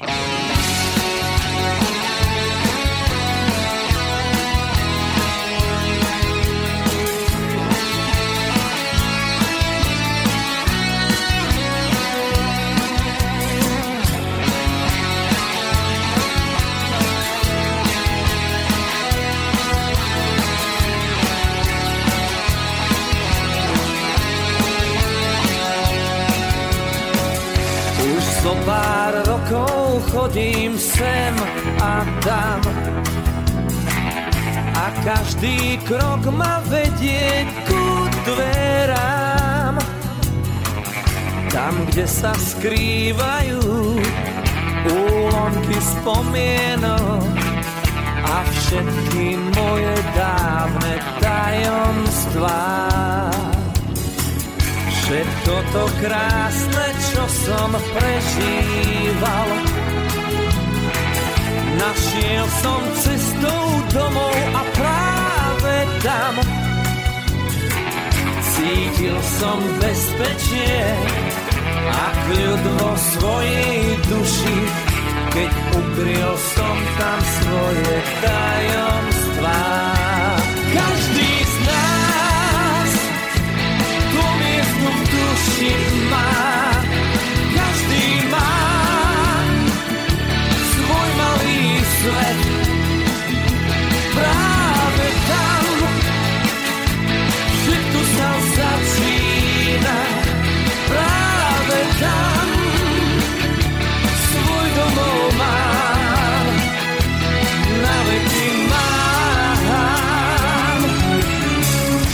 Zo svojej malej izby blízko hviezd. Vždy som sa díval na ten čudný svet. Tam som vždy vedel, kde som. Tam som vždy cítil, kto som. A celé roky chránil tajomstvá Nadiaľ kráčam a už neviem kam pod nohami mi niekam ušiel čas.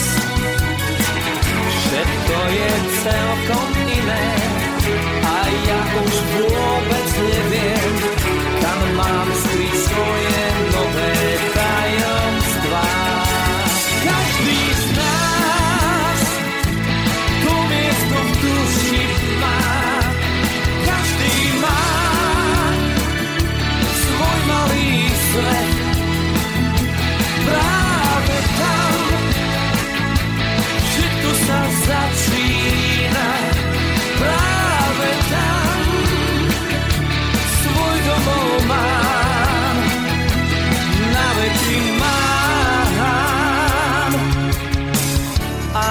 dušu z nášho domu neodvial čas. Viem, nebo ju dnes ukrýva. Ten pocit domova vždy zostane v nás. Už na veky tam prebýva.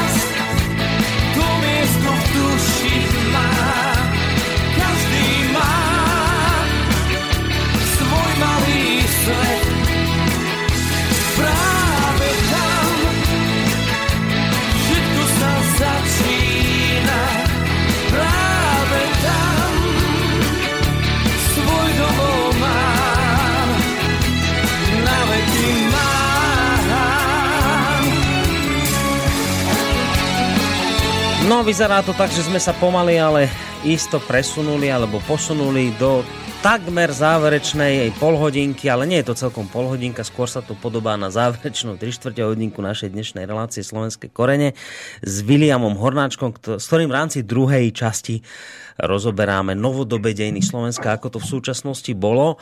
E, opäť mail, tu máme, som to už niekoľkokrát naznačil, že samozrejme otázky poslucháčov majú prednosť, takže tentokrát nám píše e, Zuzana, ktorá píše, že už v minulosti sa teda pýtala tú otázku a má pocit, že tentokrát e, by ste jej mohli na ňu zodpovedať.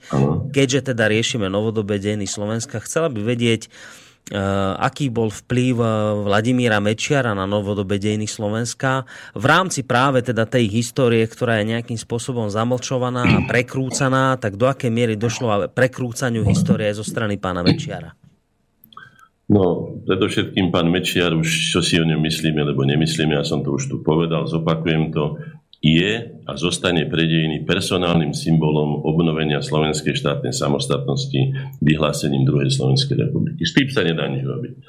Bol najsilnejšou osobnosťou, či bol najväčšou osobnosťou, to neviem, ale najsilnejšou osobnosťou bol určite. Jeho podpis je na deklarácii o zvrchovanosti na Ústave Slovenskej republiky a vyhlasoval Slovenskú republiku 1.1.93, bol som osobne pritom. Tomu nemožno zobrať jednoducho. Tu sa zachoval ako dejinotvorný subjekt a bude navždy zapísaný v slovenských dejinách. Tak ako sú iní, či sa Tiso niekomu páči alebo nepáči, či sa Dubček niekomu páči alebo nepáči, či sa niekomu páči Štefánik alebo iné e, dejinotvorné osobnosti, je vedľajšia záležitosť. Takže určite, neviem, že by deformoval dejiny, pokiaľ viem, píše pamäti. Mám také správy teda, tak uvidíme, čo napíše, potom sa budeme môcť k tomu akože vyjadriť. No dochádza k deformácii dejín ešte k tomu napríklad predseda Matice Slovenskej spolu s pánom profesorom Chovancom vydali knihu 61 krokov slovenskej identity. A teraz mi povedzte, či to nie je deformácia slovenských denín, keď ste tu počuli toho pána Sforzu, keď vieme veľmi dobre, že je, sú zapísané správy, ako naši poslovia kráľa Rastica sa predstavili my, Sloveni, prosta čať, my, Sloveni, prostý ľud. To znamená, že boli sme identifikovaní sami so sebou ako národ alebo národná skupina už v 9. storočí a teraz tu vydá niekto, nie že teraz, ale v 90. roku 61 krokov slovenskej identite, čo by som ja nazval urážkou slovenských dejín. Ja som to ani nepodpísal vtedy, pretože som s tým nesúhlasil. Tam totiž nešlo o to, aby sme sami identifikovali sami zo sebou. Slováci veľmi dobre vedeli, kto sú, mali už za sebou významné osobnosti, veď sme tu hovorili o Štúrovi, nakoniec aj ten Urban to tam veľmi pekne povedal ohľadom dejín. Takže a, to, a teraz napíše tam pán Chmelár k tomu, že sú to vraj otcovia novodobej slovenskej nezávislosti. Za, to nie je deformácia, prosím vás, akú nezávislosť? My sme nezávislosť nikdy nemali a ako štát s 5,5 miliónmi ľudí ani žiadnu nezávislosť nikdy mať nebudeme. Budeme závislí od nesmierne mnohých vecí, tak ako sú závislí nakoniec aj iné štáty. To znamená, že sú to, sú, to, sú to mystifikácie a preto som povedal, že treba sa vyhýbať takýmto veľkým slovám a definovať veci presne. Ale vrátim sa k tomu, pretože tu bola vytvorená psychóza už vtedy ohľadom delenia alebo rozdelenia Československej republiky, ktorá začala tým, že sme žiadali z prvoti len takú malú, taký malý ústupok alebo nakoniec naplnenie e, Pittsburghskej dohody, aby sa štát nazýval Česká a Slovenská federatívna republika. Tak sme narazili na tvrdý odpor a skutočne potom postupne to púšťali, keď videli, že sa s nami už skutočne nedá, aby nás nestratili. Ale olej do ohňa prilievali ešte aj taký, ako tu mám pred sebou jeden z, z, jeden z vyjadrení. Klub na ochranu českého národa, pán sekretár Karel Vítek, 7. března 1990, presne v čase vrcholiacej tzv. pomočkovej vojny, píše len toto. A čo bych řekl na adresu Slováku? Uvedomujú si Slováci, že ve svých dejinách sa nikdy neudrželi ako samostatní. Rozdelenie Československa bude pak nutne znamenať problém ve střední Európe. Slováci musí počítať s tým, že Čechy s Moravou sa nepochybne budú snažiť byť neutrálni ako Rakousko.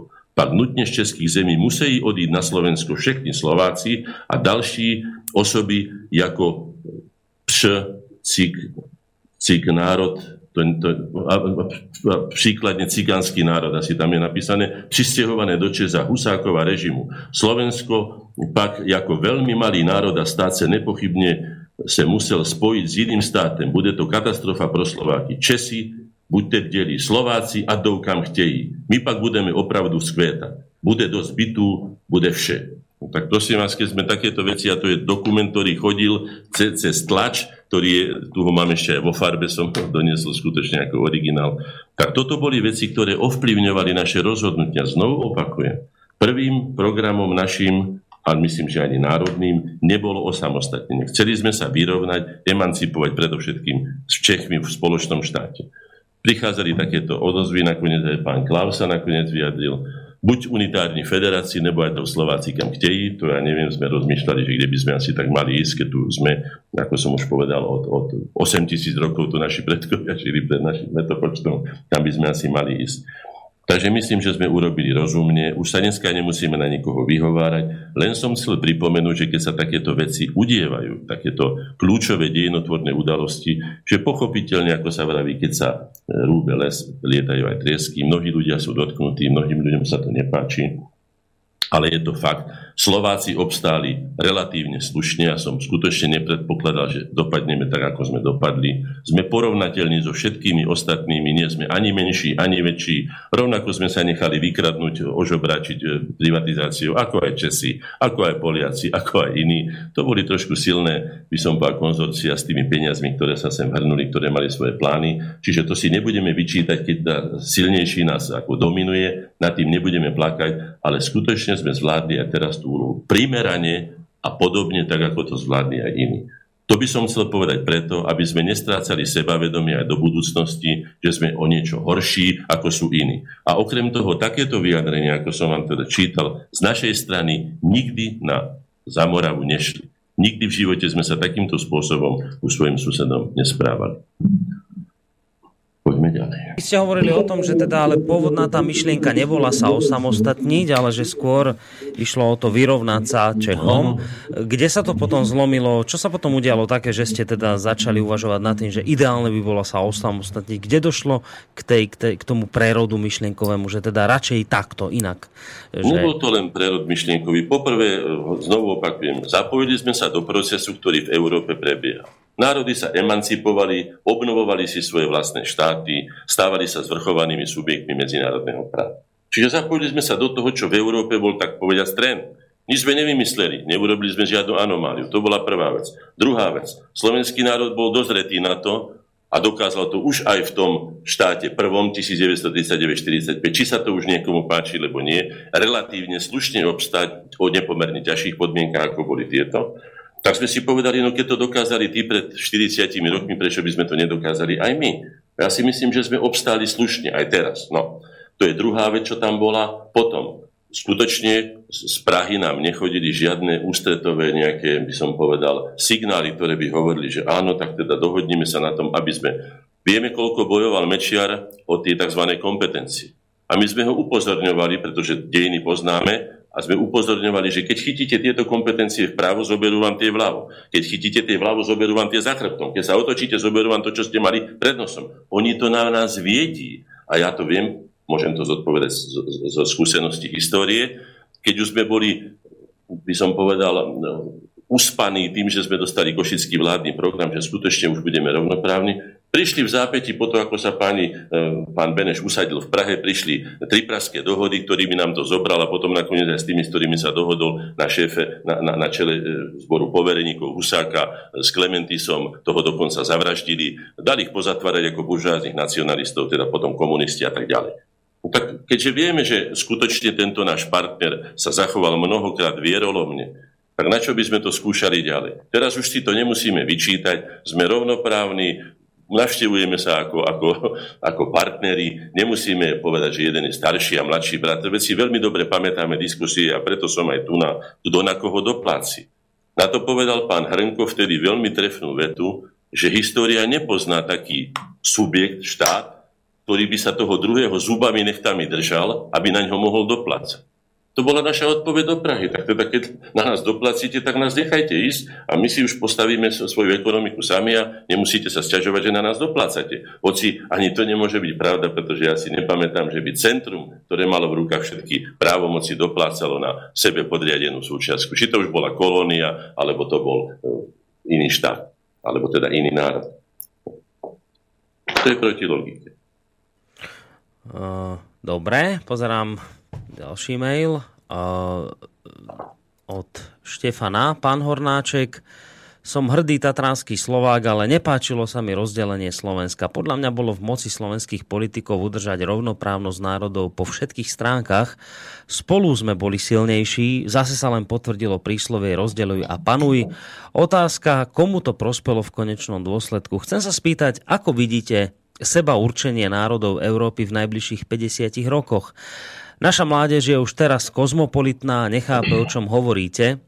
Aj v súčasnosti nás chcú pomiešať ešte aj s Afričanmi. Sú spustené rôzne nechutné kampane, napríklad na Twitteri, využívajúce sexuálny pud na to, aby si biele ženy vybrali za partnerov Černochov. Počul som názor, že, 100-200 rokov, že o 100-200 rokov bude na svete len jedna zmiešaná rasa. Teda sa pýta Štefán, e, ako vidíte seba určenie národov Európy v najbližších 50 rokoch? No, prvý slovenský štát, keď e, teda v novodobí, tú prvú Slovenskú republiku, keď uznalo, myslím, 31 štátov, existovalo na svete 50 štátov. Na celom svete, kde ich je dneska 200, alebo 250, neviem presne, ich bolo 50. To znamená, že väčšina tento štát, ktorý nazývali dlho tzv. jednoducho uznali. Medzi iným aj sovietský zväz, okrem iného. Teda. My sme boli uznaní hneď potom, ako sme vyhlásili Slovenskú republiku v zápätí behom mesiaca, dvoch, skoro kompletne všetkými štátmi sveta. Myslím, že to dokazuje to, že sme neurobili nič anomálne, nič, nič nezmyselné, alebo nič protiprávne, alebo nič proti logike. Čo sa týka toho, čo bude, e, môžem povedať celkom zodpovedne si myslím o tom, že my o tom vôbec nebudeme rozhodnúť. Tie siločiary veľmoci, ktoré ovládajú tento svet, ktoré majú obrovské nielen, nielen zbraňové arzenály, ale najmä finančné arzenály, majú obrovské médiá. Veď my si porovnajme náš slovenský rozhlas alebo televíziu so CNN alebo inými už globálne fungujúcimi stanicami, ktoré ovplyvňujú verejnú mienku aj tým spôsobom, ako to pán poslucháč hovorí, teda, že skutočne sa rôzne deviácie propagujú, alebo aj rôzne trendy, ktoré chcú oni presadiť, majú na to dostatok prostriedkov a vždycky na to nájdú dostatok ľudí. To znamená, že čo bude o 100 rokov, to nebudem ani náhodou, to nebudem ani sa nad tým zamýšľať, pretože my toto v rukách nemáme. Mali by sme sa však zamýšľať nad tým, aký poriadok si urobíme doma na našom vlastnom dvore. To je v našich rukách. To nám myslím, že nikto nemôže zabrániť, aspoň som sa to nedopočul, že by nám povedal, že by sme nemali napríklad to, čo sme si tu už povedali viackrát, sa vyučovať na začiatku každej hodiny, že by sa to kalendárium prečítalo deťom, aby sa vedeli poučiť na vlastných dejinách. Že by sa začínalo, povedzme, ja neviem, tak ako je to v Amerike, ja neviem, citovanie ústavy nejakého článku, alebo citovanie preambuly ústavy, alebo zaspievanie v slovenskej hymny, skratka upevňovanie identity slovenského národa a tohto spoločenstva spoločenstva. Naopak sú tu celkom protichodné, to povedal pán poslucháč presne a iní to konštatujú, ako to je, tak sa treba tomu brániť. Ja preto chodím sem do tohto rozhlasu, že viem, že tu nás si môžem povedať celkom otvorene, tak ako to hovorím, a s argumentami, ktoré mám po ruke, Nevylučujem ani to, že ľudia majú iné argumenty, majú iné pocity, majú iné názory. O tom je demokratická spoločnosť. Ja som proti tomu nikdy nebol. Chcel som sa ale zúčastniť tieto verejné diskusie preto, pretože spoločnosť korene, ktoré sú právnici, lekári, učitelia, architekti, ja neviem čo všetko, skratka, geológovia, archeológovia, neviem čo, je dosť eh, fundovaná na to, aby sa mohla fundovane vyjadriť akejkoľvek tematike. Či je to most v Bratislave, urbanizácia Bratislavy, alebo ja neviem, vyrovnávanie rozdielov medzi krajmi, alebo je to územno práva. Aj sme to vlastne robili. Týmto spôsobom sme aj ovplyvňovali politiku, keď sme tieto naše stanoviská alebo odborné expertízy posúvali na úrady vlády, rôznym vládam, aby sa nimi inšpirovali prípadne, keď by ich považovali za vhodné. No. To, ako sa inšpirovali, nebudem komentovať, pretože to musí komentovať už potom niekto, kto bude celú túto dobu hodnotiť a nájde aj naše archívy, kde boli skutočne mnohé nápady dané, aby, lebo my sme nikdy nemali záujem, aby tento štát skrachoval, aby bol vykradnutý, aby stratil svoju suverenitu. To nebolo v našom programe. A to si treba povedať, že celý ten zmysel tohoto procesu, ktorý sme my v podstate len dokončili, veď tento proces bežal, ako som povedal, už ja neviem, od samovej ríše, aby sme si mohli, je v tom, aby sme si mohli, a myslím, že to je prirodzené, čiže sveté právo, ako niekto hovorí, každého subjektu, zvrchovane rozhodovať o svojich vlastných veciach, vzťahoch a záujmu. Veď je predsa ponižujúce, aby mne niekto povedal, koho mám vyznávať, kedy sa mám smiať, kedy mám plakať, čo mám jesť, čo je moderné a čo nie je moderné. Veď, ale čo som ja zliezol včera zo stromu? Znovu sa vrátim k tomu, čo hovorí ten pán profesor. My sme pôvodným obyvateľstvom Európy. Nás tu nebude nikto molestovať s tým, že vyvad Európa, alebo poďme do Európy, ako keby Európa bol iba Brusel, alebo na druhej strane Moskva, alebo ja neviem čo. Tak sa spamätajme už konečne, postavme sa hrdo na svoje vlastné nohy, máme bohatú slovenskú históriu, máme dostatok skúseností, poučme sa z nich a preto som vlastne tu aj ja, takže skúsme si povedať takú pravdu, aká sa odohrala. Ale nie, že čo by bolo dobre, čo by sa malo urobiť, alebo či, či sa to niekomu páči alebo nepáči. Je to holý fakt, uznaný všetkými štátmi sveta. Slovenská republika, ktorú dnes prežije. Tak. Riešme jej problém. Ďalší mail, studiozavinač Slobodný vysielač, to je adresa, kam môžete písať. Napísala tentokrát Eva, ktorá sa odvoláva ešte na ten predošlý mail Štefana. Píše, že e, môj predrečník, alebo teda kolega, to napísal celkom pekne ohľadom tej mládeže, že vám už dnes nerozumie. Ja len teda dodávam, že to je vlastne tento Štefanové konštatovanie, že naša mládež je už teraz kozmopolitná a nechápe, o čom hovoríte. A teraz sa ona vlastne pýta poslucháčka, že čo s týmto robiť? Že, že, že mládež už nerozumie, mládež už nechápe týmto pohľadom. No ja, ja by som odpovedal tým, čo som zažil. A môžem byť aj konkrétny. Mladá poslucháčka Českej FAMu, Slovenka, pani, alebo slečna Gojdičová, prišla natáčať film o Štefánikovi ku mne do ateliéru. Vedeli, že som oponentom tohto súčasného pamätníka, kde je Štefánik hlboko pod českým symbolom pod levom 30 metrov, nemá svoju generálskú uniformu. Je to vlastne pamätník Českej nadvlády nad Slovenskom, ktorý nerobí dobrú krvaň dnes medzi našimi skutočne už kvalitnými vzťahmi. Prišla sa ma pýtať a medzi časom sme teda sa rozprávali aj o iných veciach. No ja som sa jej položil túto otázku. Hovorím, a vám študujete tam v Prahe, Reku a tak a, a slovenský národ No, že viete, že pre našu generáciu národ, to už je taká kategória, už akože zastarala, my to tak ako ne, neberieme a iné veci mi povedala. Ja som sa tak zamyslel nad ňou a potom som sa aj spýtal, a máte mamičku? Že mám. Na no máte mamičku vlastnú radšej ako inú mamičku? Že áno, prečo? No potom prečo nemáte svoju vlast radšej ako iné vlasti, iných ľudí alebo iných národov?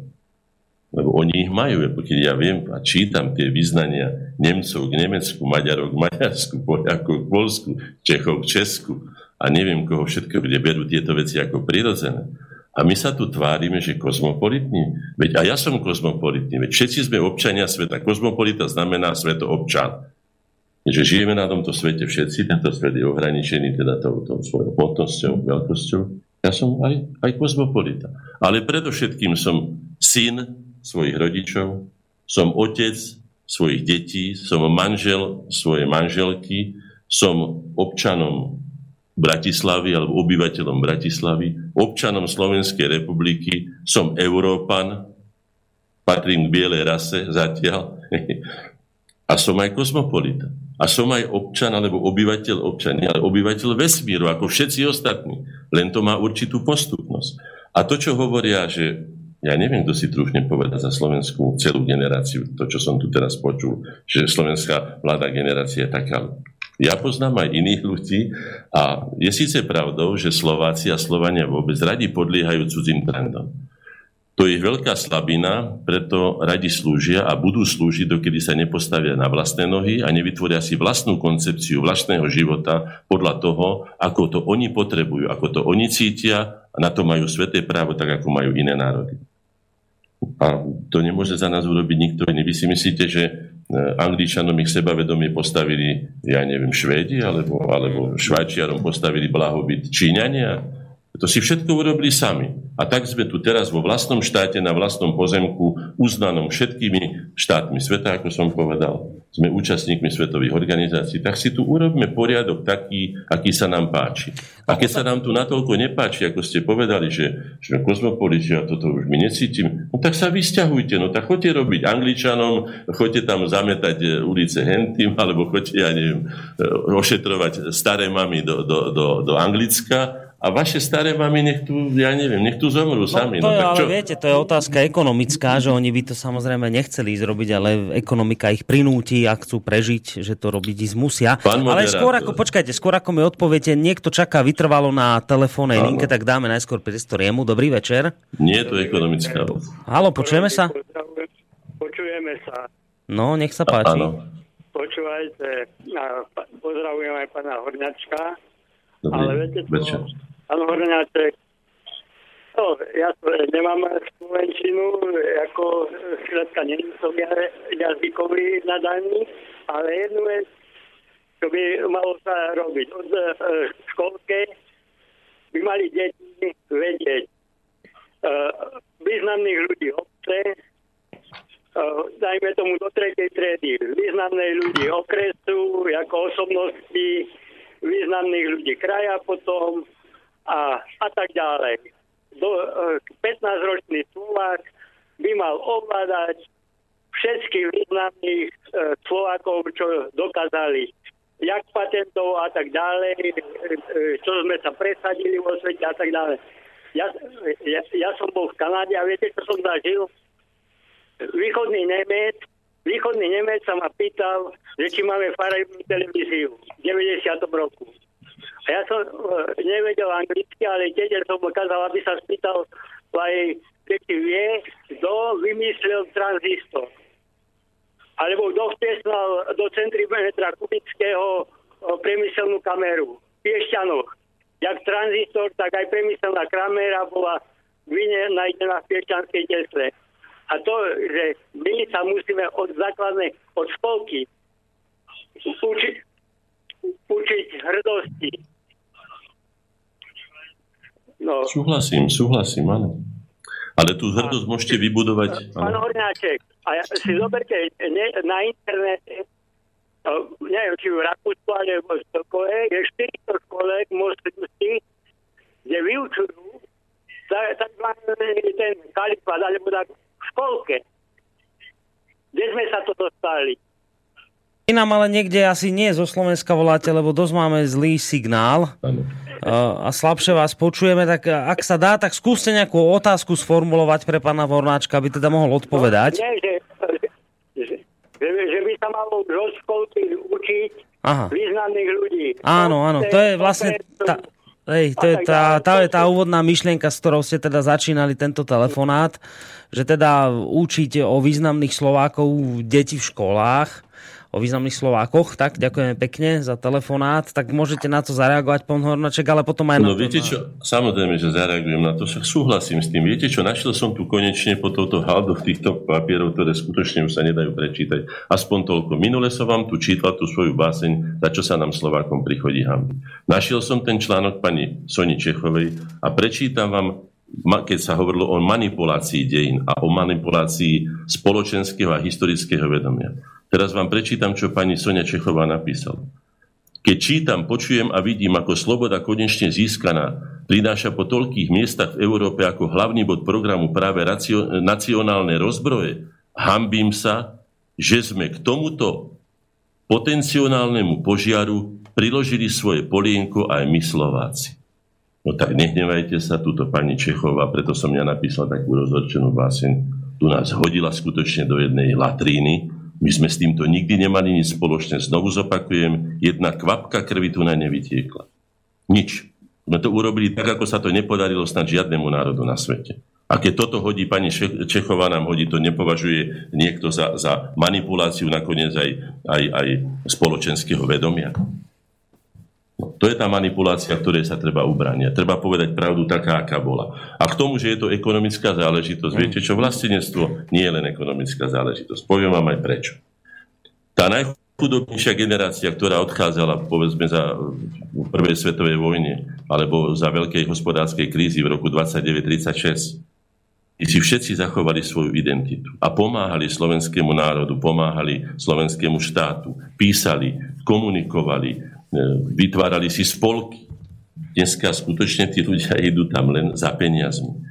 Tí boli vyhnaní, tí, ich, ich predkovia, tých terajších migrantov, ktorí tam idú len preto, že je pochopiteľné, že keď niekde môžete zarobiť, ja neviem, dvakrát toľko eur, ako ich zarobíte tu na, že ten mladý človek mnoho razy áno. Ale ja si myslím, že vlastníctvo nie je len o peniazoch. Je to aj o tom, že ten štát sa musí postarať o svojich, ale ako to povedal Kennedy, nepýtaj sa, čo štát môže dať tebe, ale čo môžeš aj ty dať tej spoločnosti alebo tomu štátu.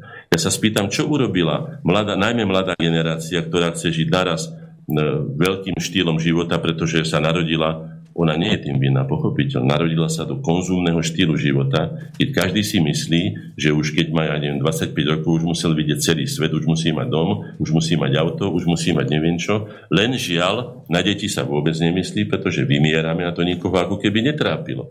Alebo netrápi niekoho, že ide vlastne slúžiť inému Veď ten, kto ide robiť do Anglicka, alebo do Nemecka, alebo do Francúzska, slúži predovšetkým tomu, komu ide robiť. A ide vyrába jeho blahobyt, podiela sa na jeho sláve, na jeho prestíži a sa spýta ma, čo doma? A čo naše mamy? A čo naši otcovia? A čo tí, čo tu vytvorili tie hodnoty? To si necháme všetko plávať dolu vodou? Bolo by sa treba nad tým zamyslieť. Je to skutočne na viacero relácií. No je to veľmi nebolo... vážna téma. Je to treba vážna. naozaj opatrne aj k tomu pristupovať, lebo je kopec ľudí, ktorí by vám povedali, že pán Hornáček, ja som bola nútená, alebo bol nútený odísť, lebo na Slovensku neviem žiť. E, nemám príjem, nemám nič ani euro, tak sme museli, ja poznám príklad jednej dámy, ktorá dnes išla práve do Rakúska, lebo si tu nevie nájsť 10 rokov zamestnanie. Čiže toto sú tie problémy, ktoré vyháňajú Slovákov za hranice, za zarábať, áno, takou pofidernou robotou, že sa proste staráte o starých ľudí v Uznám, Rakúsku a nestaráte sa o vlastných tu na Slovensku, ale že to nie je ich rozhodnutie, že ich to baví, že to chcú, ale skrátka nie je nám možnosť. Nevedia tu zarobiť, nevedia sa uchytiť. No. Čiže... No, lenže znovu opakujem, nezostáva tu nič iné, pretože nikto nám tu nevybuduje blahobyt. Aj tí, čo teraz sem prišli s Jaguárom alebo prišli s inými automobilkami, neprišli sem kvôli tomu, aby dali našim ľuďom zamestnanie. Prišli sem kvôli tomu, aby na tom dobre zarobili. Či už na úľavách, nadaniach, alebo na lacnej pracovnej sile, alebo na vysoko kvalifikovanej sile. To je jedno. E, kapitalistický systém nie je, nie je, nie je by som povedal, nie je nejaký, nejaký humánny spolok, ktorý by nám, teraz sa celý svet bude pomáhať Slovákom, aby sa stali z nich, ja neviem, bohatí a ja neviem, akí ľudia. Ak sa my o to nepostaráme, nikto sa o nás nepostará. Toto je tá pravda, o ktorej som hovoril, že pravda, hoci ako nepríjemná, je predsa len lepšia ako lož, pretože k nej môžete zaujať stanovisko. A samozrejme, ja kvitujem to aj u tých ľudí, ktorí majú iný názor. Kto sa rozhodol, že pôjde preč, alebo že sa odnárodní, alebo že príde inú národnosť, alebo sa úplne inde vysťahuje, alebo že ja neviem, čo urobí, je to jeho slobodná vola ale nikdy sme nemali také dobré podmienky na národné prežitie, ako máme teraz. Ešte nikdy v dejinách sme nemali toľko možností, také svetové uznanie, ako máme teraz. A keď sa teraz vzdáme a skrachujeme, ako sa hovorí, na vlastnom projekte, lebo to je náš projekt, to nie je cudzí projekt. Nám sem neprišli nadiktovať z Ameriky. Ja si veľmi dobre pamätám, že veľmoci, keď my sme vyhlasovali Slovenskú republiku, mlčali. Nikto nebol ani proti nám a nebol ani na našej strane. Mlčali a čakali, ako sa rozhodneme a či to zvládneme. A teraz sa na nás dívajú, či sme schopní tento vlastný projekt uniesť a zvládnuť. Ak ho nezvládneme, môžem povedať, som už povedal, že nerad teda prorokujem, ale môžem povedať celkom zodpovedne, ak tento projekt, slovenský štát, demokratický štát, ktorý žijeme, nezvládneme, už nikdy podľa môjho názoru aj to, čo sa deje teraz v Európe, už nedostaneme šancu. Tak si musíme rozhodnúť, či to je pre nás hodnota, alebo to hodnota pre nás nie je, pretože jediná budúcnosť našich detí sa môže vybudovať tu na doma, vo vlastnej vlasti. Žiadnu budúcnosť pre svoje deti, pretože ja mám brata v Kanade a jeho deti sú už Kanadiania. Jeho deti už porozprávajú po anglicky, alebo po francúzsky a ich deti už nebudú vôbec sa ani hlásiť podľa môjho názoru. A na čo by sa aj hlásili? Jednoducho budú pohltení anglosaským morom. Tak ak chceme zahynúť, alebo vyhynúť, alebo sa stratiť z dejín, samozrejme, že je to naša dobrá vôľa. Ja som bol vždy proti tomu a bol som za aktívny prístup a verím, že väčšina Slovákov aj zostáva. No, dnes je to také more mailov, čo ma samozrejme teší a k tomuto moru prispela svojou kvapkou aj posluchačka Anka ktorá vám poslala mail s dvoma otázkami. Zdravím do štúdia. Nebolo by odveci sa hlbšie pozrieť na rozdelenie Československa? Poprvé, v prvom rade je potrebné si ozrejmiť fakt, do akej miery bol Západ, hlavne USA, angažovaný, aby sa Československá socialistická republika rozdelila. Ak by rozdelenie nešlo, podľa ich plánu kľudne by nám dali zbranie do rúk, radili by nám, aby to šlo podľa ich plánu, alebo neuznali by rozdelenie vid Juhoslávia. Išlo im vždy o balkanizáciu a ovládnutie týchto štátov na 100% na to rozdeľuj a panuj. Po druhé, referendum Západ uzná vtedy, keď im vyhovuje. Prosím o komentár ohľadne môjho názoru. Áno, máte pravdu. Je pravdou, že keby veľmoci sa rozhodli, že Slovenská republika nevznikne, tak by si veľmi rýchlo poradili s tými, ja som to vtedy odhadol, že 30 ľudí by stačilo pozatvárať alebo zlikvidovať a ten národ by stratil vlastne prirodzených vodcov, či už inteligencie alebo iné skupiny ľudí a bolo by ticho. Trošku by sa pofrflalo, máte pravdu.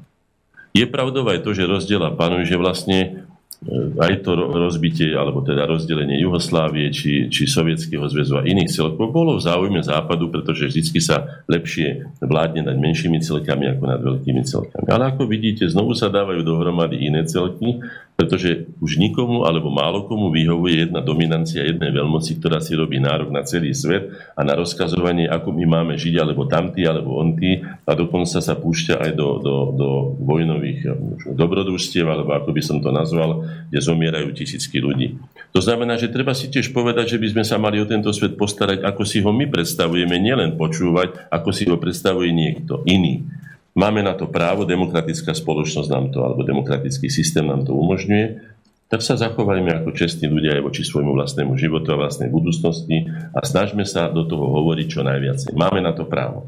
Je to naša povinnosť dokonca. Mm. Dobre, a ešte jeden mail dáme od Milana. Dobrý večer, ide o vaše skvelé relácie, ktoré Slovákom chýbajú. Národná hrdosť, hľadanie koreňov je niečo, za čo sa nesmieme hambiť. Môžeme sa z toho učiť a učiť múdrosti aj iné národy. Aké má pán Hornáček informáciu o výroku polského a proamerického politika Žigneva Brežinského o tom, že slovenský národ nemá v európskom priestore právo na vlastnú existenciu? Neviem, či je táto informácia pravdivá, ale už dávnejšie odznela v médiách. Pýta sa Milan. Nezachytil som túto informáciu ani naši členovia, lebo to by mi boli určite povedali, k tomu by sme boli zaujeli stanovisko. No, pán Březinský je e, špeciálny, by som to nazval, jastrab, ktorý na všetky strany seká zobákom a uznáva len jedinú veľmoc, napísal o tom aj knižku Svetová šachovnica a iné knihy. Bol kritizovaný aj samotnými mnohými Američanmi, aj inými politologmi a tak ďalej. Je to jeho vec, ako sa správa. Ja nepatrím tomuto typu ľudí, ktorí by odopierali komukoľvek, znovu opakujem, komukoľvek, takisto ako sme v tradícii štúrovskej alebo inej, keď Slováci žiadali niečo pre seba, vždycky hovorili o tom, že aj iné národy, či už v Uhorsku alebo na svete, majú to isté právo. Nikdy sme, toto, nikdy sme sa nesprávali teda imperiálne alebo výlučne, nikdy sme sa nevyvyšovali nad nikoho. Chceli sme len dosiahnuť rovnoprávnosť s ostatnými. To je všetko, čo by som povedal. Takže pán Březinský nie je mojou ikonou, by som veľmi, veľmi kriticky sa k tomu postavil. On nakoniec je autorom výroku, ktorý som čítal práve v jeho svetovej šakovnici. Nedovolíme Rusku, aby sa zdvihlo z kolien na dohy, budeme mu otvárať e, problémy alebo no skrátka problémy mm-hmm. vo vnútri alebo na hraniciach, alebo vidíte, toto sa všetko naplňa, to znamená, že tento pán má pravdepodobne veľmi silné zázemie, najmä vo vojenskom zbrojnom komplexe, ale to už nie je problémom, znovu opakujem, my do týchto vecí málo môžeme hovoriť. Mm. My si urobme poriadok doma, tam, kde máme svoje povinnosti, pretože znovu opakujem, celý svet čaká, alebo tí, ktorí majú záujem o toto nádherné územie, o túto nádhernú našu vlast, že či to zvládneme. Ak to nezvládneme, ako vidíte, behom roka nás môžu nahradiť iných 5 miliónov ľudí, ktorí sa sem s radosťou nasťahujú a možno, že urobia oni si svoj raj na zemi tu na vlast. Čo by som považoval za obrovskú prehru. Ja si myslím, že väčšina aj slovenskej mládeže, alebo mladých ľudí, alebo generácie Slovákov, ktorá tu žije, nerozmýšľa týmto spôsobom. Možno Chce to... sa chlapsky postaviť problematike, riešiť ho a urobiť si svoju budúcnosť tam, kde sú doma. No, dostali sme sa k záveru našej dnešnej relácie. Možno toto, čo ste teraz povedali, považovať za záverečné slova, alebo teda ešte ste si predsa len pripravili niečo možno na úplný záver tej našej dnešnej relácie. No, aktuálne môžem povedať len toľko, že si treba uvedomiť, že sme pred rozhodnutím, to sa týka súčasných volieb, lebo o tých voľbách, tie voľby sú svojím spôsobom referendum. Je to demokratický spôsob, ktorý sme mali dlhé roky, aspoň moja generácia, odopieraný. Boli tie voľby také, aké boli za toho bývalého režimu, to znamená, že môžeme rozhodnúť. Ale mali by sme si uvedomiť, že vzhľadom na hrozivo sa stupňujúce napätie v medzinárodných vzťahoch a faktické nerešpektovanie medzinárodného práva, čo bezprostredne ohrozuje našu národnú bezpečnosť a štátnu suverenitu teda ako zvrchované rozhodovanie o našich veciach a vzťahoch a záujmoch, je potrebné pristupovať týmto voľbám so, s najvyššou zodpovednosťou.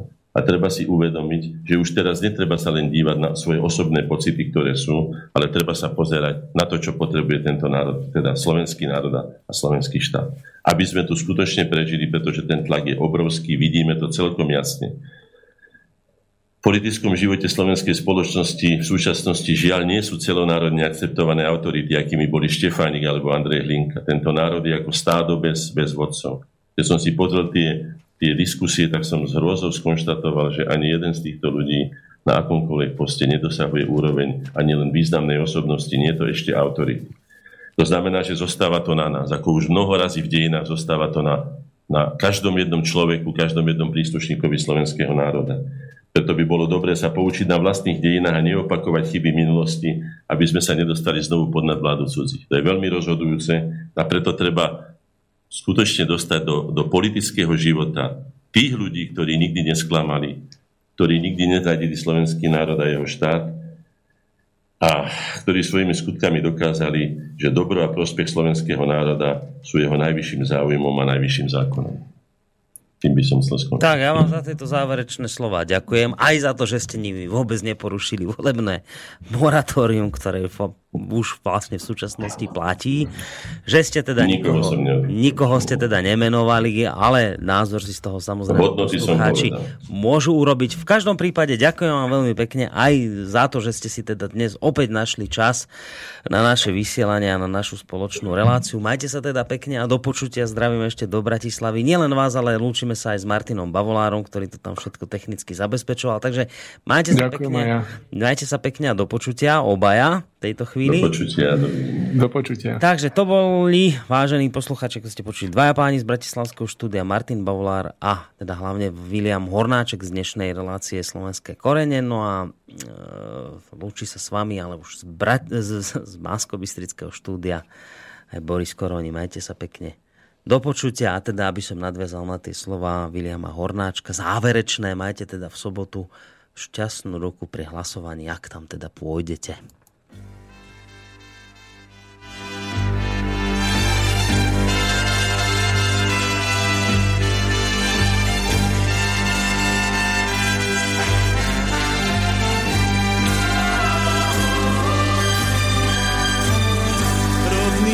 môj kraj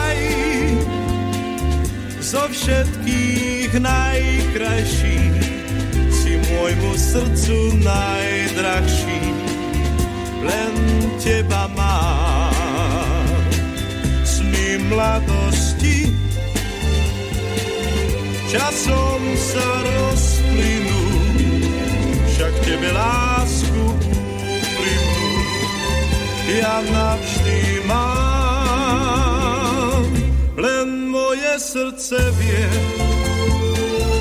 keď oklame ho svet, že zase k tebe len vráti sa späť. Rodný môj kraj, zo všetkých najkrajší, si môjmu srdcu najdrahší len teba mám.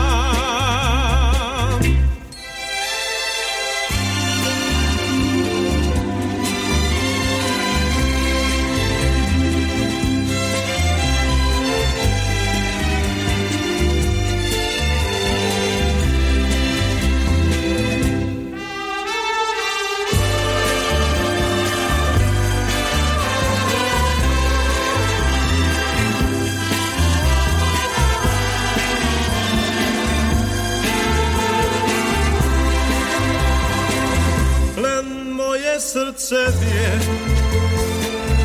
keď oklame ho svet, že zase k tebe len vráti sa späť. Rodný môj kraj, zo všetkých najkrajší, si môjmu srdcu najdrahší, len teba mám.